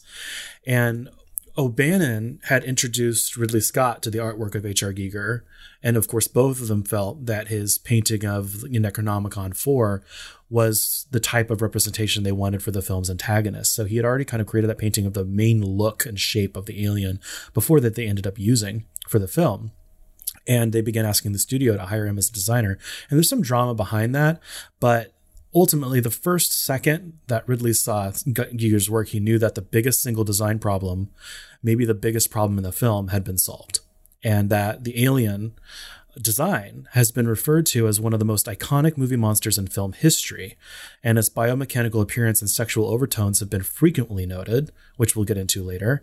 And of course, the design of the chestburster was inspired by Francis uh, Bacon's 1944 painting Three Studies for Figures at the Base of Crucifixion, which is just a disgusting painting, you know, as we saw in Memory, the documentary about Alien that came out recently. Oh my god, you're right. And I just like I having some sort of flashback right now too. I mean, like maybe my fucking observation about him being a Christ figure is not completely my own, but I thought I was being real fucking smart. Back. But on top of this design, uh, Ridley didn't want to show over too much. He wanted everything kind of cast in shadow, hinted at, you know, the kind of direction of like what you can't, what you don't see can kill you, right? So Scott chose not to show the full alien for most of the film, keeping most of its body in shadow to create a sense of terror and heightened suspense. The audience could thus, you know, project their own fears into the imagining of what the rest of the creature might look like. He said, Every moment is going to be very slow, very graceful, and the alien will alter shape so you never really know exactly what it looks like. He went on to say, I've never liked horror films before because, in the end, it's always been a man in a rubber suit. Well, there's one way to deal with that. The most important thing in film of this type is not what you see, but the effect of what you think you saw. The xenomorph ultimately had just four minutes of screen time in the film. And was played by a man in the suit. Really? Yeah, But I mean, ten, like, I to masterful effect, you know? I um, never quite knew the name of the man who played the alien in this movie until I paused it while watching it on Amazon and it had its name on there. Yeah, he was a cool guy. He did like Tai Chi and different things to to kind of make kind of a little bit more otherworldly movement. So his name was uh, Bolaji Badejo, Yeah. and he was Nigerian. He was a 26 year old design student. Mm-hmm. So, and he was of course six foot ten inches, so seven feet inside the costume, with a really slender frame, and so it just really worked. And there are some really good moments of him being in that suit, you know, that, I mean, I know for only four minutes on screen and, you know, Scott saying, you know, at the end of the day, it's just a man in a rubber suit. He made it scary. That actor in that suit, especially in like the scene where Dallas is killed, where he's in that air duct and you see it for a moment and its hands are open and they're sort of webbed and it's just like, I'm going to get you. And then it cuts like immediately away from Yep. that. I mean, it's super, super effective. And for a movie called Alien, you would expect to see it ad nauseum throughout the film, right? Mhm. But being so sparsely used makes makes all of its moments so effective. When she's in the shuttle and she's trying to leave, get into stasis. We already talked about how it blended into the scenery, right? But like just like the subtle movements of that alien at that particular moment are just like jarring and scary and ten- tension filled and just everything that I think Scott wanted to accomplish in the film. Well, it all works together because I think some of the most effective horror uh, behind things like Lovecraftian horror or cosmic horror is that there's so much under the surface that's unknowable or that we just don't know. And when they go in, into things like the spaceship and they see like the space jockey there, you know, the fossilized corpse and everything, and it's never explained, and they see the enormity, just like Ebert said, of that discovery, but can't explain it, don't know why. They know there's this massive, you know, background to this, but it can't be knowable. And that just adds to the horror, right? And that's why it's so effective. I mean, I'm certainly scared watching this movie. I've already answered that question before we even asked it. I think I answered it many times already in this episode so far. So, but so Alien itself is a very special beast, if you will, of a horror film. It's it's studied, it's analyzed. We talk about everything from like its its origins, which was a documentary recently, and the history that led up to the making of this movie. And I think that we would be remiss if we didn't talk about you know some of these things about Alien. Yeah.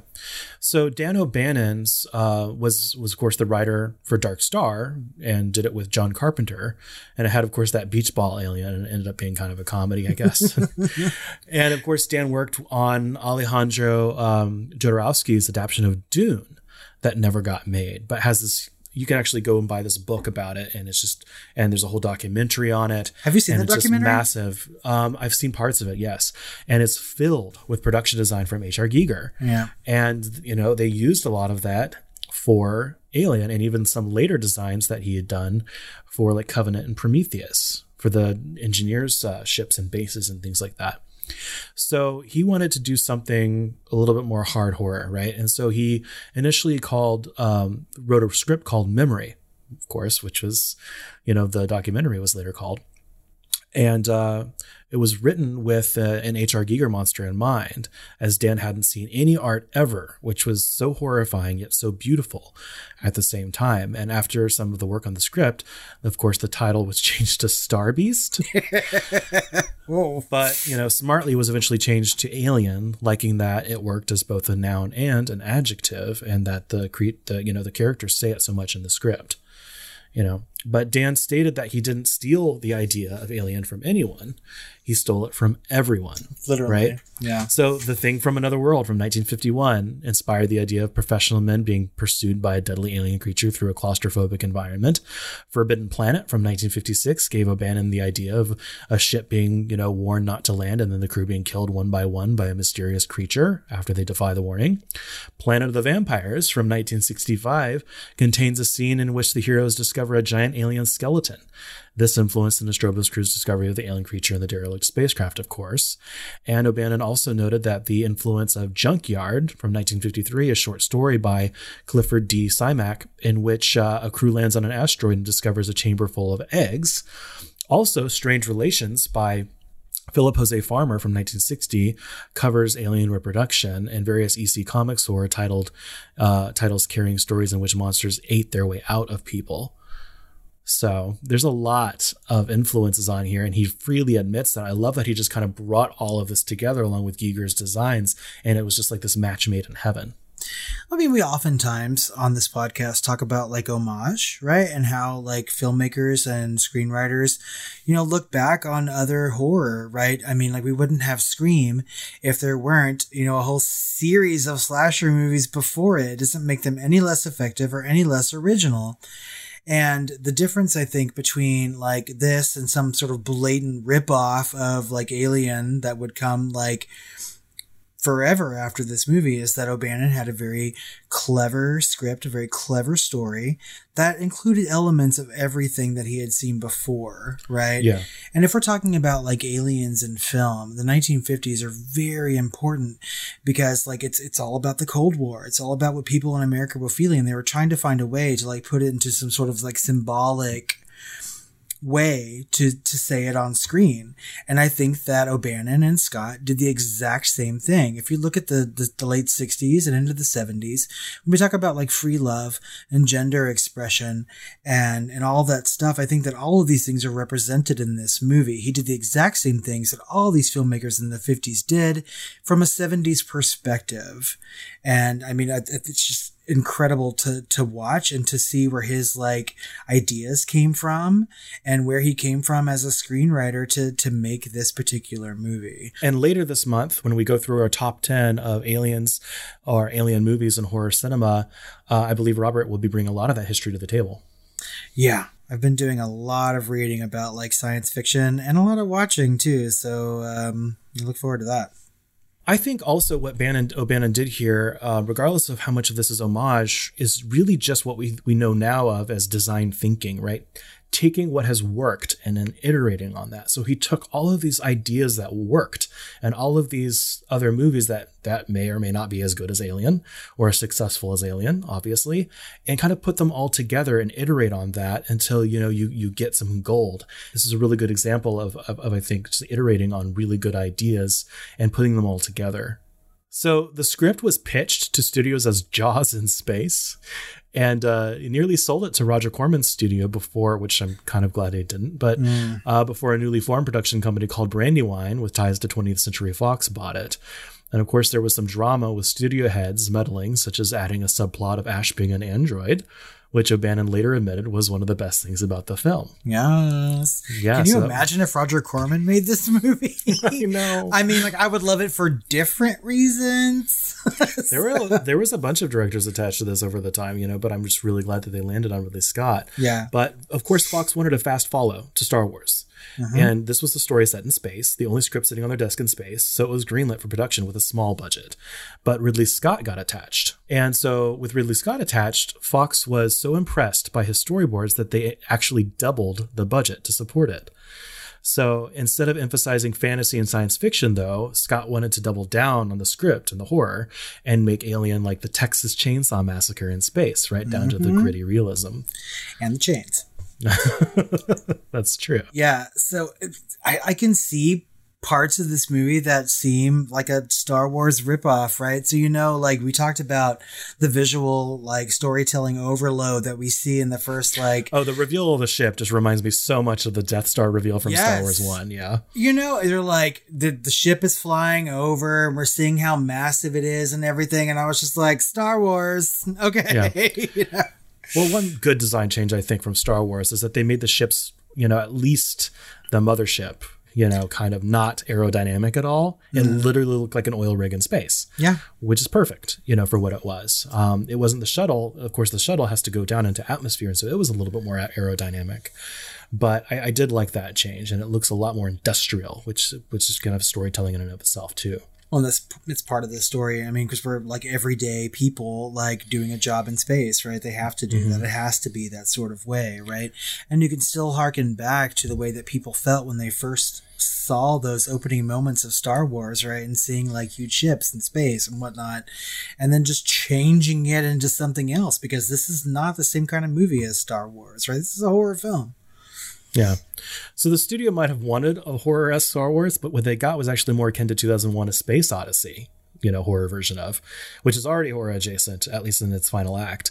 Um, the pacing of some of the space scenes, as well as the scenes where Ripley is like setting up the self destruct of the Nostromo, are especially reminiscent of Kubrick's 2001, like when he's shutting down Hal yep. and everything. Very reminiscent of her trying to do the self destruct and undo the self destruct. Some of the the slow, you know, music led uh, space scenes, especially the beginning and the overture, are just very reminiscent of 2001 as well. But you know, after Blade Runner, Scott never really used this you know that masterful use of slow steady pacing and i think some of his genre work after that suffers from it especially you know when you're, we're looking at his own alien sequels prometheus and covenant the camera doesn't stay for very long in these gigantic alien vistas and the pacing is much more of a you know 2000, 90s 2000s era action movie and you know i really wish he'd, he'd gone back and uh, I, I'm realizing now with all this research that a lot of that pacing was due to this editor specifically. And yeah, I, I know that there are a lot of hands in the making of this movie, right? Like Ridley Scott did not do it all his own. I mean, he didn't. He didn't Absolutely write the not. script. He didn't have idea of the story. He came on to like make the movie, and it took people to show him like, yeah, we need to use Giger's work in this, and like, there's lots of hands in the creating of Alien to make it as special as it is. I do like Ridley Scott as a director. I like Blade Runner quite a bit. We were talking earlier about what life was like on Earth at the time of this movie. It could be like Blade Runner, you know? And, but after that, I think he sort of loses steam. And you talk about his genre work afterward. It wasn't until The Martian that I really liked Ridley Scott again. You know, and if we ever talk about Prometheus and Covenant, which I assume we will, because why wouldn't we? We're invested in this franchise. You know, I I have problems with those movies, you know, and I Yeah. I I think that the the series itself got better when it was put in somebody else's hands throughout time. I mean, because I I appreciate Alien Three and I appreciate Resurrection as well. You know, Yeah, I feel like I, I get the sense that Ridley was really kind of taking on someone else's baby here with, you know, Dan Yeah. O'Bannon and Giger and everyone else that was involved before he ever came to it, you know? And so I feel like between the studio and Dan O'Bannon and Ridley Scott, they were all kind of checking each other's kind of stupid decisions in a way. And we'll continue going through that because there's more uh, to what could have been uh, in the story and what could have changed. We already know that the studio wanted the, uh, Ash to be an android, which was a good decision. Agreed. you know? And so um there's things about the end. There's things about the music you know that that ridley decided or was overridden on which i think were good. So everything just kind of ended up working out for this movie in some sort of christmas miracle which was is kind of cool If only this movie released at Christmas time, that would have been the perfect thing to say about it. It's like a springtime miracle. It's a May miracle. so speaking of the music the beautiful wonderful haunting score was done by It is amazing. jerry goldsmith One of our favorites. So Ridley Scott originally wanted the film to be scored by uh, Tomita, who, based off of his work and Ridley Scott's very next film, I assume would have used synthesizers in the vein of Blade Runner. But from what I've actually listened to, it sounds more like Mannheim Steamroller. so I'm really glad the studio stepped in and said we want a more you know orchestral sound because of course Ridley really loved those um you know he was on the bandwagon in the in the 70s and 80s with the synthesizers you know and I'm so glad that he didn't I mean uh for you know Jerry Goldsmith had worked with him on Legend and he threw out his entire score and they only used it overseas and they used Tangerine Dream you know for which is awesome, you know, but at the same time it works for it, you know, and I'm glad that Vangelis did such a good job on Blade Runner, but I just can't imagine a score based on what I've listened to that Isao Tomita, you know, would have worked as well as, as Jerry Goldsmith's score here. I don't think that I've heard any of his work. It's man, I assume. Yeah. But, you know, there were several battles with the score and the placement of Jerry Goldsmith's cues to match the original temp tracks used. But in the end, Ridley did praise Goldsmith's score as full of dark beauty and seriously threatening but beautiful. So, uh, he originally had created an original like overture that was too beautiful and sweeping for Ridley, so he made Jerry Goldsmith's score a much more subtle, less noticeable one. Um, Jerry Goldsmith's original and beautiful overture themes can actually be heard on the soundtrack, which he put together himself, titled End Credits, even though it isn't what was used as the end credits in the actual movie. And what was used in the actual movie was uh, Howard Hanson's Symphony Number Two, which is always kind of, uh, which is also kind of used as the end track as she's killing the alien, um, and it was carried over into the end credits. And of course, this was something that really got on the wrong side of Jerry Goldsmith. So when he put together his own soundtrack, he was given his own budget to put it together. uh, he used his original, a lot of the themes, at least from his original overture, into um, the soundtrack. So this is called End Credits. So Now, you listed this movie in our top 10 horror scores episode. Oh yeah, Yeah. And you know, this score also really sets the stage for the whole series with like the referring creepy flutes motif. Mm-hmm. You know, which we hear in Alien, uh, or sorry, Aliens, as well as some of the the other um, sequels, which other composers have picked up for like Prometheus and Covenant. And um, I really like that motif. It, it's um, light and beautiful, but it also kind of speaks to the emptiness and you know creeping dread of of space and, and everything else. So um, while I love the the beautiful elements to the score, that's the thing that really kind of made its way through the DNA of the of the Alien franchise. And musically, the Alien franchise is, is uh, very good. And we got James Horner, Horner for the second one, which is an amazing and famous score. And then we've got um, Elliot Goldenthal, who did, of course, Interview the Vampire, as well as a huge amount of other movies. Did Alien Three for an amazing soundtrack there. So it's uh, musically the the Alien franchise. Um, the very least, the first three um, have excellent, excellent scores set up as a foundation by Jerry Goldsmith here. I mean, we can't talk about Alien or the entire franchise without like saying something like, you know, there's so much atmosphere up in here, right? And like the score really provides a lot of that. It really is a beautiful score, haunting in places and like scary and frightening and loud in the places that it needs to be. But it's those like quiet space moments that I just remember from this like score so much. It's and the single like, horn. Na, na, na, Yes. na, na, na. Yeah. it's just beautiful and I, I love the shit out of it. yeah. Speaking of things we love the shit out of, let's talk about some of the psychology of this film because there's a lot. Lord, we've already said that this movie is studied to no end. I mean, like everybody and their dog has like written a paper about Alien. I think that a lot of people who are going through like film school, you know, or like like film studies or whatnot will gravitate toward Alien because it's sort of just like rife with things to pick apart and to dissect and to like bring your own like thoughts into. Yeah, and we've already talked about like the tone and this sparsely showing and filming things in shadows and you know the horror of you know Lovecraftian cosmic you know horror with everything kind of below the surface and the unknowable and all that. But I think specifically here we want to talk about the horror of male penetration and the sexualization of this monster. Starting with our lovely face hugger, which originally they were going to paint green, by the way, until Oh. they saw it on set pre painted and it was flesh colored.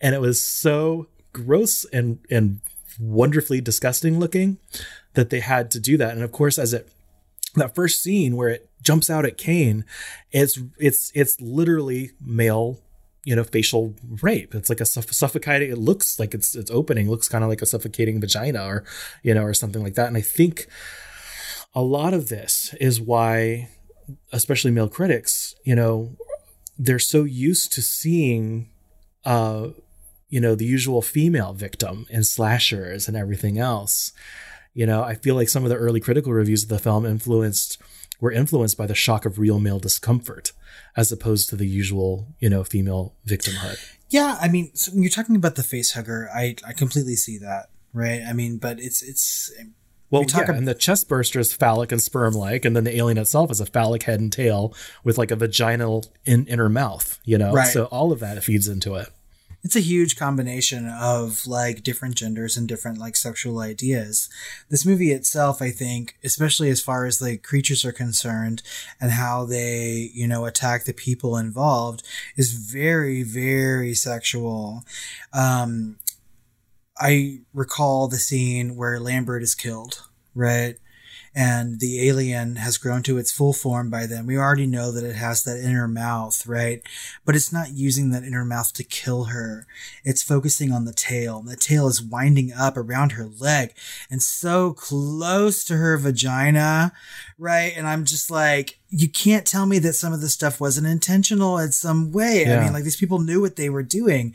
And so everything about this creature is so incredibly sexual in the way that it kills people. And it's like, but mostly uh you know its killings are centered around the men especially visually you know, with the the face hugger and then the chest burster, and then some of the closer scenes we get with the inner mouth with some of those men, you know. O'Bannon himself later described the sexual imagery in Alien as overt and intentional. He Yeah. said, One thing that people are all disturbed about is sex. I said, That's how I'm going to attack the audience. I'm going to attack them sexually. and I'm not going to go after the women in the audience. I'm going to go attack the men. I'm going to put in every image I can think of to make the men in the audience cross their legs. Homosexual oral rape, birth, the thing that lays eggs down your throat, the whole number. and it's effective as fuck. I mean, like really. I mean, like I, I'm, this is coming from a place of a gay man, right? And I don't all, I don't really think of myself as the most masculine person on earth, you know. And I oftentimes feel more feminine than anything else, right? And even I feel a sense of like intrusion into the male body in this, and I, I don't think it's wrong to put that on film. I think that a lot of times, like women are the the butt of horror movies, right? And they they get killed in all these like terrible ways. And it's kind of refreshing to see a group of men in space doing their jobs, like dying in the most like horrifically sexual kind of way. Yeah. Like I'm I'm not I'm not opposed to it. Yeah, but I think it. I, I really think it made a lot of those people uncomfortable, and they hadn't seen that before, and they were used to being safe and the person that held the hand of the woman by their side, you know. And in this, it was like the opposite. It was like all of a sudden they are the victim. They're the ones that have to watch out. You know, it's it's it's, it's attacking their psychology, and I think that was, you know, uh, as disgusting and horrifying as it is, uh, important. Uh, Yeah. you know, as, as kind of a milestone in horror. And I'm not sure any other horror has really, you know, uh, done it on this level before, you know, since even the sequels. You know, it's just this movie standalone that really attacks men specifically with this level of psychological horror. No, I agree. I think like the the only movie I can think of that like deals with like men and sexuality and like being scared and being sought after because of it would be like It Follows, right? But that sort of like doesn't it doesn't matter what gender equal you opportunity. I, I kind of want to look at th- the thing in a way as well. Yes. But that's not exactly sexual either, you know? And I think that this opened the, floodgates for this. I think that a lot of movies in the early 80s into the mid 80s like sort of explored this like dual sexuality when it comes to like kills and creatures and things like that and the way that it affects like your idea of your own sexuality or your own like sex organs and things like that. And we sort of like lost that. I don't think we've seen a lot of that like from 90s on, you know, and I I don't know why. I mean, eventually I'm sure we'll sort like cycle back to it, but It's, it's like this movie had the ultimate statement on it and everyone's too afraid to try and get up to its heights or something, you know? Exactly. I mean, that's too overt. exactly right. You know, and I think that there's a reason why that people, especially scholars, keep going back and talking about this particular movie from this particular facet, right? There's something very Freudian about Alien, you know, from a psychological standpoint, from a gender standpoint, a sexual standpoint.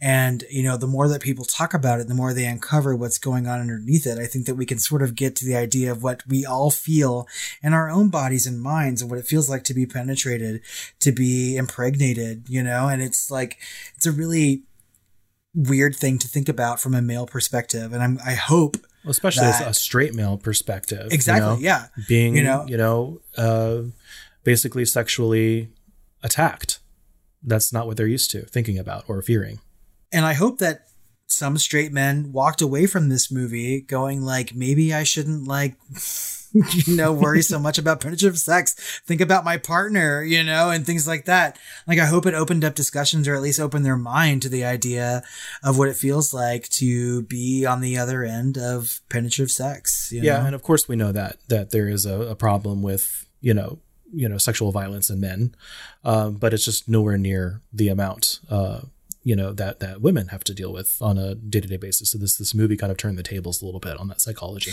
So, with all this being said, right, you know, let's go back to Pantygate for just a minute, mm-hmm. right? So, we've seen all of these things happen to men. Like, we're talking about clearly putting Ripley's character into her costume at that particular moment. Do you think that they did that purposefully because they've subjected these men to all these different things that they've seen and felt, and they're like, "Oh, finally, we get to see a woman in some panties"? You know, I think mean, so. like, yeah, I don't. I mean, maybe I'm just like severely overreaching at this point in our conversation. I think it was meant to just you know, you know compound the idea that she's safe, you know, and Mm-hmm. that she's getting ready. You know, it's the end of the film, and you can sigh, you know, a, a breath of relief if men are getting, you know, an extra sigh, you know, f- from seeing that. Then incidental, maybe a little bit, um, you know, shot through the eyes of the the straight male filmmakers, you know, whatever. I, we've we've talked about this, and you know, there's some gray area. Obviously, um, there's discussion to be had, but I, th- I think at the end of the day, it was it was really meant to compound that that sigh of relief, that moment of of calm before the final terror.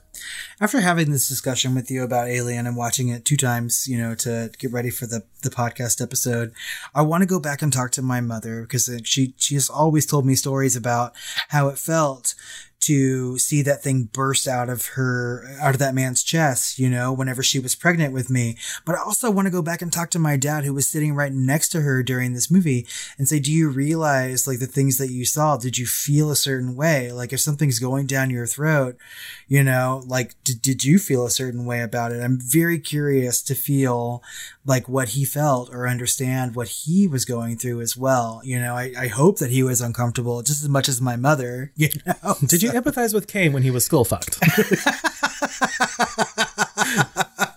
Oh, my parents constantly making me the horror fan that I am today by showing me Alien at a very young age after they saw it while I was in utero. You know what? Maybe that explains everything. Like I was deep inside the womb hearing Sigourney fucking Weaver, right? Like battling this alien to the death and I came out just ready to watch Dan O'Bannon's Return of the Living Dead. yeah. so I've got some fun facts. I have been waiting for this since we put Alien on the docket. So lay these fun facts on me, please. All right, so some of them are just you know extra things from uh, that could have been placed in the conversation that didn't exactly fit. So who knows if they're fun or just you know eye opening. But, they're facts. I was looking up the name Nostromo, and it's it's the title of a famous book about a brave uh, sailor who lives in a fictional South American country of Costaguana in the port city of Sulaco. And of course, Sulaco is the name of the ship in the movie Aliens, right? And the word Nostromo itself is, uh, is Italian for shipmate or bosun.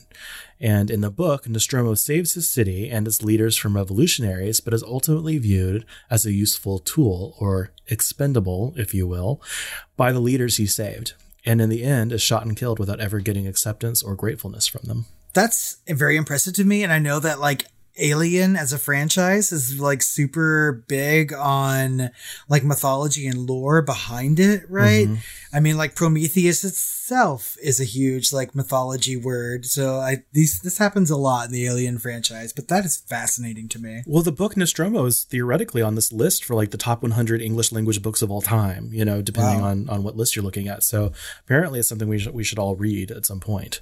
Okay. I've never read it, so I'll look it up. So the planet was not named in the film, but I think some drafts of the script gave it the name Acheron after the river, which, you know, in Greek mythology is described as the stream of woe, which is, more of course, a branch of the river Styx and forms the border of hell Yeah. in Dante's Inferno. The 1986 sequel Aliens named the planetoid as LV-426, and both names have been used for it in the subsequent expanded universe media, such as like comic books and video games.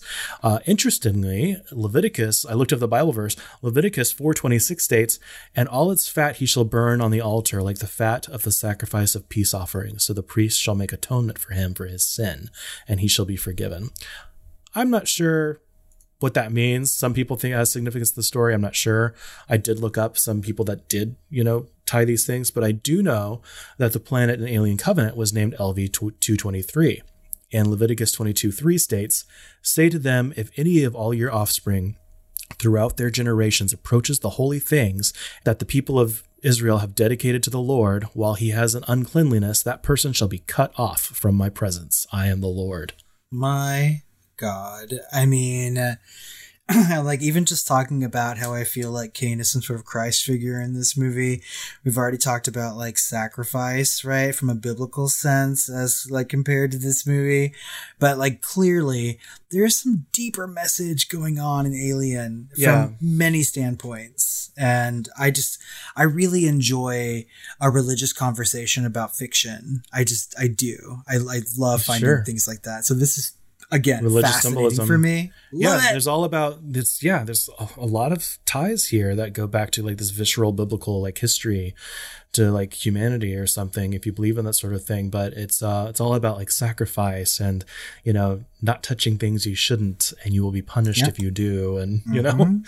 burning and you know everything else but i digress I mean, I'm so here for it though. So what else you got?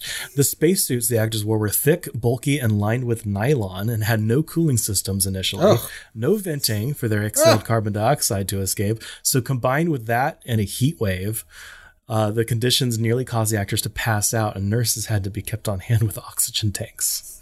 God, that is commitment to a role. Yeah. Good job. That's like Tom Skerritt, Veronica Cartwright, and uh, John Hurt for Yeah. sure. They were in those suits for a long time in this movie. Yeah. For the filming of the chest burster scene, the cast members knew that the creature would be bursting out of out of John Hurt and had seen the chest burster puppet, but they had not been told that fake blood would also be bursting out in every direction from high pressure pumps and squibs. So Veronica Cartwright's scream is the actual scream of surprise and shock when the chest exploded and she was sprayed with blood. I fucking love that because I've already quoted it so many times. She's like, "Oh God!" As soon as that blood hits her, that's It's- it's amazing real. to me. And all of I the actors it. that jump back and they're just like shocked was real, you know, mixed with, of course, they're acting and they're in the moment, but they're also really, you know, acting and reacting to that moment because they hadn't been shown the effect. Ooh, that's good filmmaking. Yeah. And the scene has, of course, frequently been called one of the most memorable moments in cinema history.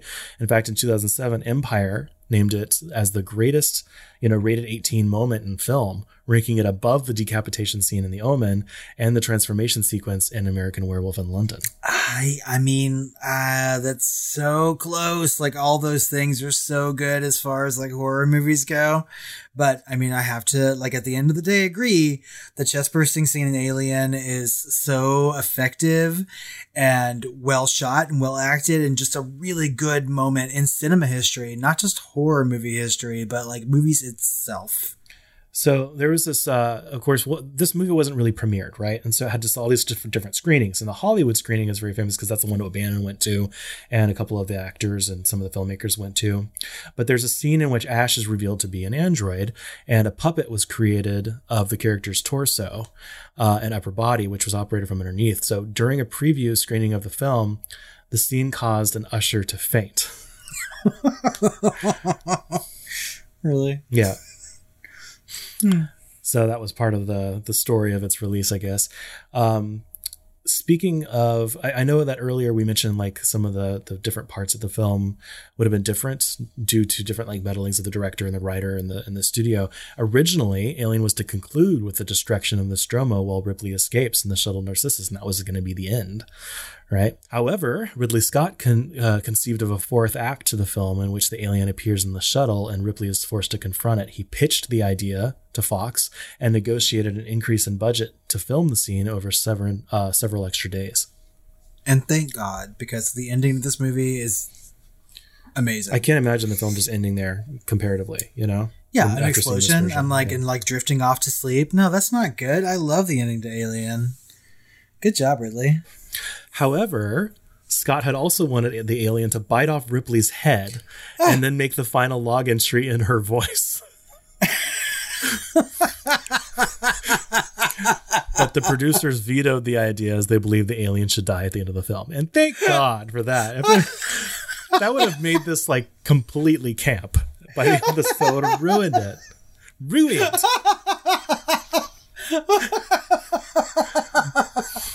Oh my God, that is the stupidest fucking thing I've ever. And that can be scary. We've seen that in the ruins. We've seen that in Annihilation. Um, I know, but I'm picturing the xenomorph going like, "This is Ridley signing off" or whatever, and I'm like, "No, No, the little mouse should say that. It should open its Yeah. mouth and the little mouth's like, this is sweetly. I mean, no. That's ridiculous. You're right. That's, That's like the campy. Spaceballs version of this, you know. Hello, Where it's like, hello, yeah, I was going to bust out and started singing that fucking song. Yes. no, save that shit for the spoof, Ridley. yeah. So, lastly, there are several stories about the premiere of the film. Um, you know, of course, there wasn't really one, just around the screenings, but Dan O'Bannon had the bad experience with the reaction of Dark Star. And with all the friction of the writing of Alien and all the changes and stuff, he just couldn't bring himself to show up at the Hollywood screening. So he got drunk and drove around town, drunk aimlessly, until he changed his mind and raced back to the screening, parked, and found that uh, people were lined up around the block. And so they sat him down in one of the seats. And as people reacted to the film and applauded after it was done, tears were streaming down his face. I will have to say that every time my mom talks about this movie and going to see it, she she went to what was called the Forum Mall, which is in Grand Prairie, Texas at Yeah. the time, and they had to wait in line for hours just to buy a ticket. Oh, wow. Yeah, so there was commitment to seeing this movie. So, because there was no premiere, Veronica Cartwright said that she was not given a ticket or kind of any kind of event to go to to screen the film, which kind of pissed her off. She had to buy her own ticket and stood in line for hours at the Egyptian theater. And so, when people started leaving the theater after the chestburster scene to go barf in the trash cans outside, she was like, wow, this is great. she, she got a front row seat after all. I mean, Yeah. so when Tom Skerritt saw the film, someone running the theater told him that the movie had really messed up their bathrooms because people were running into them and barfing during during every screening every day.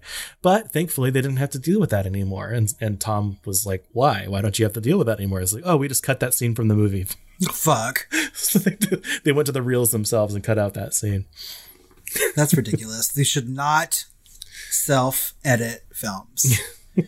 I mean, I worked for a company for a long time that people accuse that of, and it may have happened. Didn't happen in my blockbusters, but I mean, I know that people can do that sort of thing.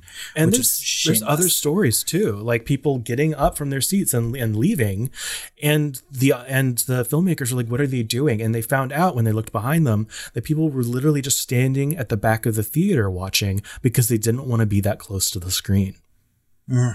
And then that's that's when of course and, and all the reactions and people barfing and and all the drama and people standing at the back but not not wanting to miss it but not wanting to be close to the screen and and all of that and they applauded at the end that's when they knew they had a hit on their hands There are certain movies that I imagine seeing for the first time in a theater, and Alien is always one of them. You know, I've never seen this on the big screen. You know, and I, they've released it a lot. Um, you know, after the fact, but I still haven't seen it in a theater, and I think this is one that I probably should eventually. Yeah, um, I managed to see it at Alamo Drafthouse and Aliens. Um, Oh. you know, and of course it's not the same because everyone's pretty much seen it before. Um, I'm sure some people brought along people that had never seen it, but you know, those reactions are not what they would have been in 1979. Uh, this was incredibly shocking. We have the benefit of having seen everything that's come out since then and everything before, and it's hard to kind of see this in a vacuum with only having, you know, imagine having seen what came out before it. And I can't even imagine, you know. Um, also, I just want to say the look of this film, it looks so good compared Yeah. to so many films that came out in the 70s, e- even 80s and 90s. Mm-hmm. It just looks great. The lighting, the high contrast scenes, um, you know, everything it just it just looks very modern in certain especially uh, in that final act where there's all the strobe lights and everything going on. You just didn't see movies looking like that really. Even Star Wars looks kind of 70s, especially the first one, uh, in comparison to Alien. And so I just uh, I'm just kind of blown away by how good it looks given its age. As a whole, yes. I know that like the movie itself looks amazing. Like I, we talked about the, the set design and like the sound design and the cinematography and everything is working in this movie. It's like furthering the script along. The story is only as good as the way that they made this movie. And to me, it is like almost perfect, if not perfect, right? But we're going to get into that now. It's one of our questions. So let's just start those, shall we? So, um, were you scared while watching Alien? Oh, certainly the first time. And like I said, I think the scariest point was, you know, watching um, Dallas go into those little tunnels where he had like no space and it was just you didn't know where it was and you had the motion tracker you know it was one of the and of course that's one of the smartest things they bring back in aliens is those motion trackers you know it's just see it's there but you can't see it you know and it's just so masterfully done. And um, of course there's those shocking scary moments uh, of the chestburster scene and and and you know the face hugger attack and those things. But i think what really makes this film work from a horror, horror and scared standpoint is it's just building tension and suspense and what's not there on the screen and you know and the payoffs for those. Um, so yeah it scared me certainly the first time i saw it as a kid and it still scares me and makes me tense today. I think i, I the first thing out of my mouth being alone in my apartment after watching it. I was like, that was a stressful ass movie. Yes. well, this stressed me out. I'm tense. I mean, I completely agree. The first time I watched this movie, I was a kid and I was horrified by it. By far, it had been the scariest thing that I had seen up until that point, right? And for some reason, you know, my mother thought that I was like okay enough to watch it. And I had seen many horror movies before Alien, but this one, you know, to my young child mind was the scariest thing that I had seen. And I just developed so many memories of Alien from a visceral scare. Mm-hmm. And then as I watched it into like my teenage years and into my 20s and 30s and now my 40s, because I try to watch Alien at least once a year, like something different scares me about it. And, you know, currently in my 40s, it's like the, the, the tension and the unknowing about like what's going on around them, you know? Like I, I really appreciate the acting and and what that brings to the story, right? Does that make sense? And oh yeah. So I mean, like that's just where I'm at now. So I've gone from a visceral like scare to a like a deeply narrative scare in Alien, and I just I I can't think of a time that I will ever watch this movie and not be affected by it or scared by it in some way. Completely agree. It is a classic. Yeah. With that being said, then is Alien a horror movie? Yes. No. Clearly, this is a horror movie. I mean, there's there's like sci-fi twinges into it. I mean, it's well, it's a sci-fi movie as well, right? But Yeah. I I think that it is most effective on its horror like moments and not its sci-fi. Well, you. I think definitely is a marriage made in heaven. It utilizes Yeah. both, you know, genres to their their best. You know, I don't want to discount its sci-fi elements. I certainly can't discount its horror elements, but um, I think they're, you know, inseparable. The way they braided them together and melded them to make this, you know, classic that is Alien. And they sort of have to in a movie that's called Alien, right? I mean, we'll get into some sci-fi horror like history later on in the month, but I mean, um, as far as Alien is concerned, you're right. It is a really good marriage of sci-fi and horror, and I really appreciate sci-fi movies that are sort of grounded in reality. Like nothing in Alien seems that far out of reach today. And I can imagine in 1979, maybe seeming a little out of reach, but not that much. You Yeah. know, it's, it's a really grounded sci-fi film. So Yeah. So out of five stars, what would you rate Alien? I believe it's one of my very, very few. And when I talk about very few, I mean like maybe three or four films that I have actually rated a five star. Yeah, I agree. This is a five-star movie. Yeah, I For sure. Just on this latest rewatch, I almost brought it down to four and a half just because of specific shots or things like that.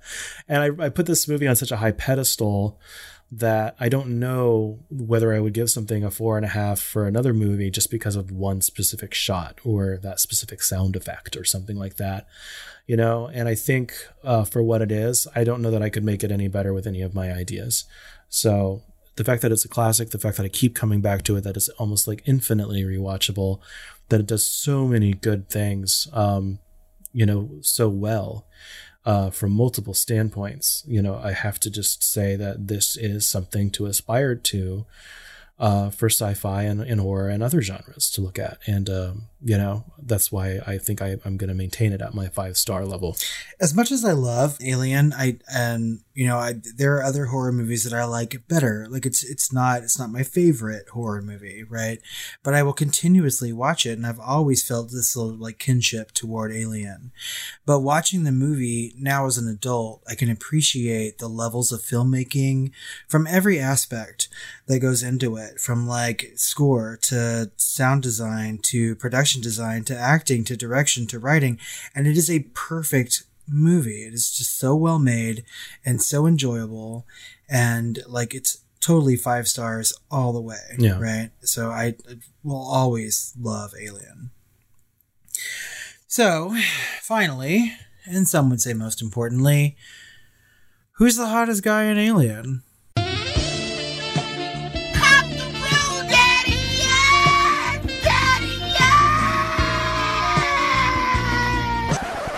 I'm curious to see what you would say, good sir. Probably Tom Skerritt as Captain Dallas, the bearded wonder, the fearless leader. I would also say Tom Skerritt is the hottest guy in this movie. Although, like, I get shades of John Hurt sometimes. Like, he kind of has this like late seventies British look about him that looks look good.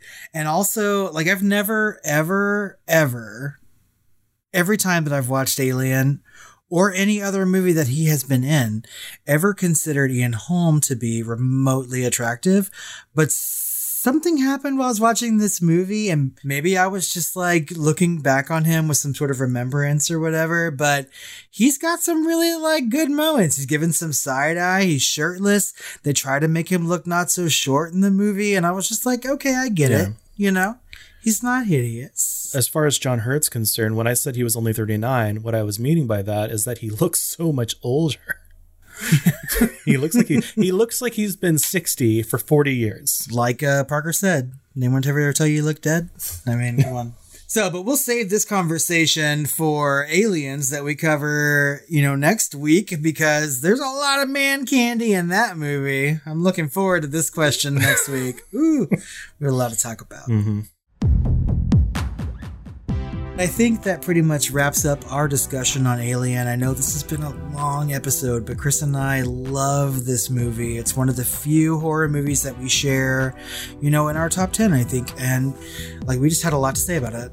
Yeah, we were really nervous about trying to do it justice. At least I was. so that's probably why there's just so much content in this episode. So hopefully you uh, stuck around and you enjoyed it. And please let us know what you think about the content or what we think about aliens or what you think about Alien. We really want to know. Reach out to us on social media at the Film Flamers on Twitter, Facebook, Instagram. You can even find us on Letterboxd where we put some of our top 10s and other lists.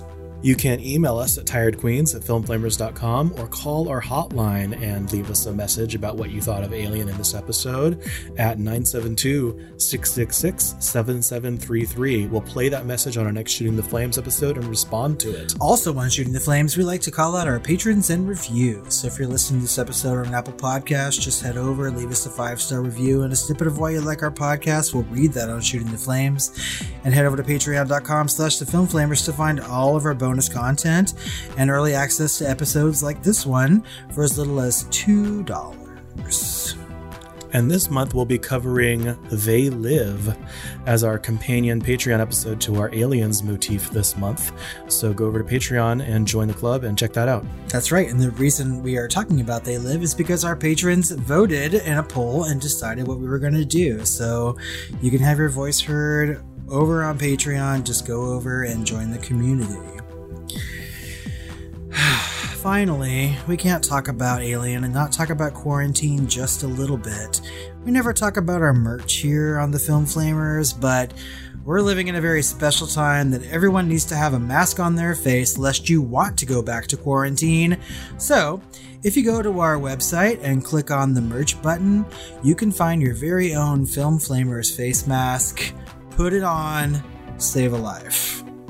Actually, Chris, I think we've gone we've got so far into Alien, I don't think anyone can hear me scream.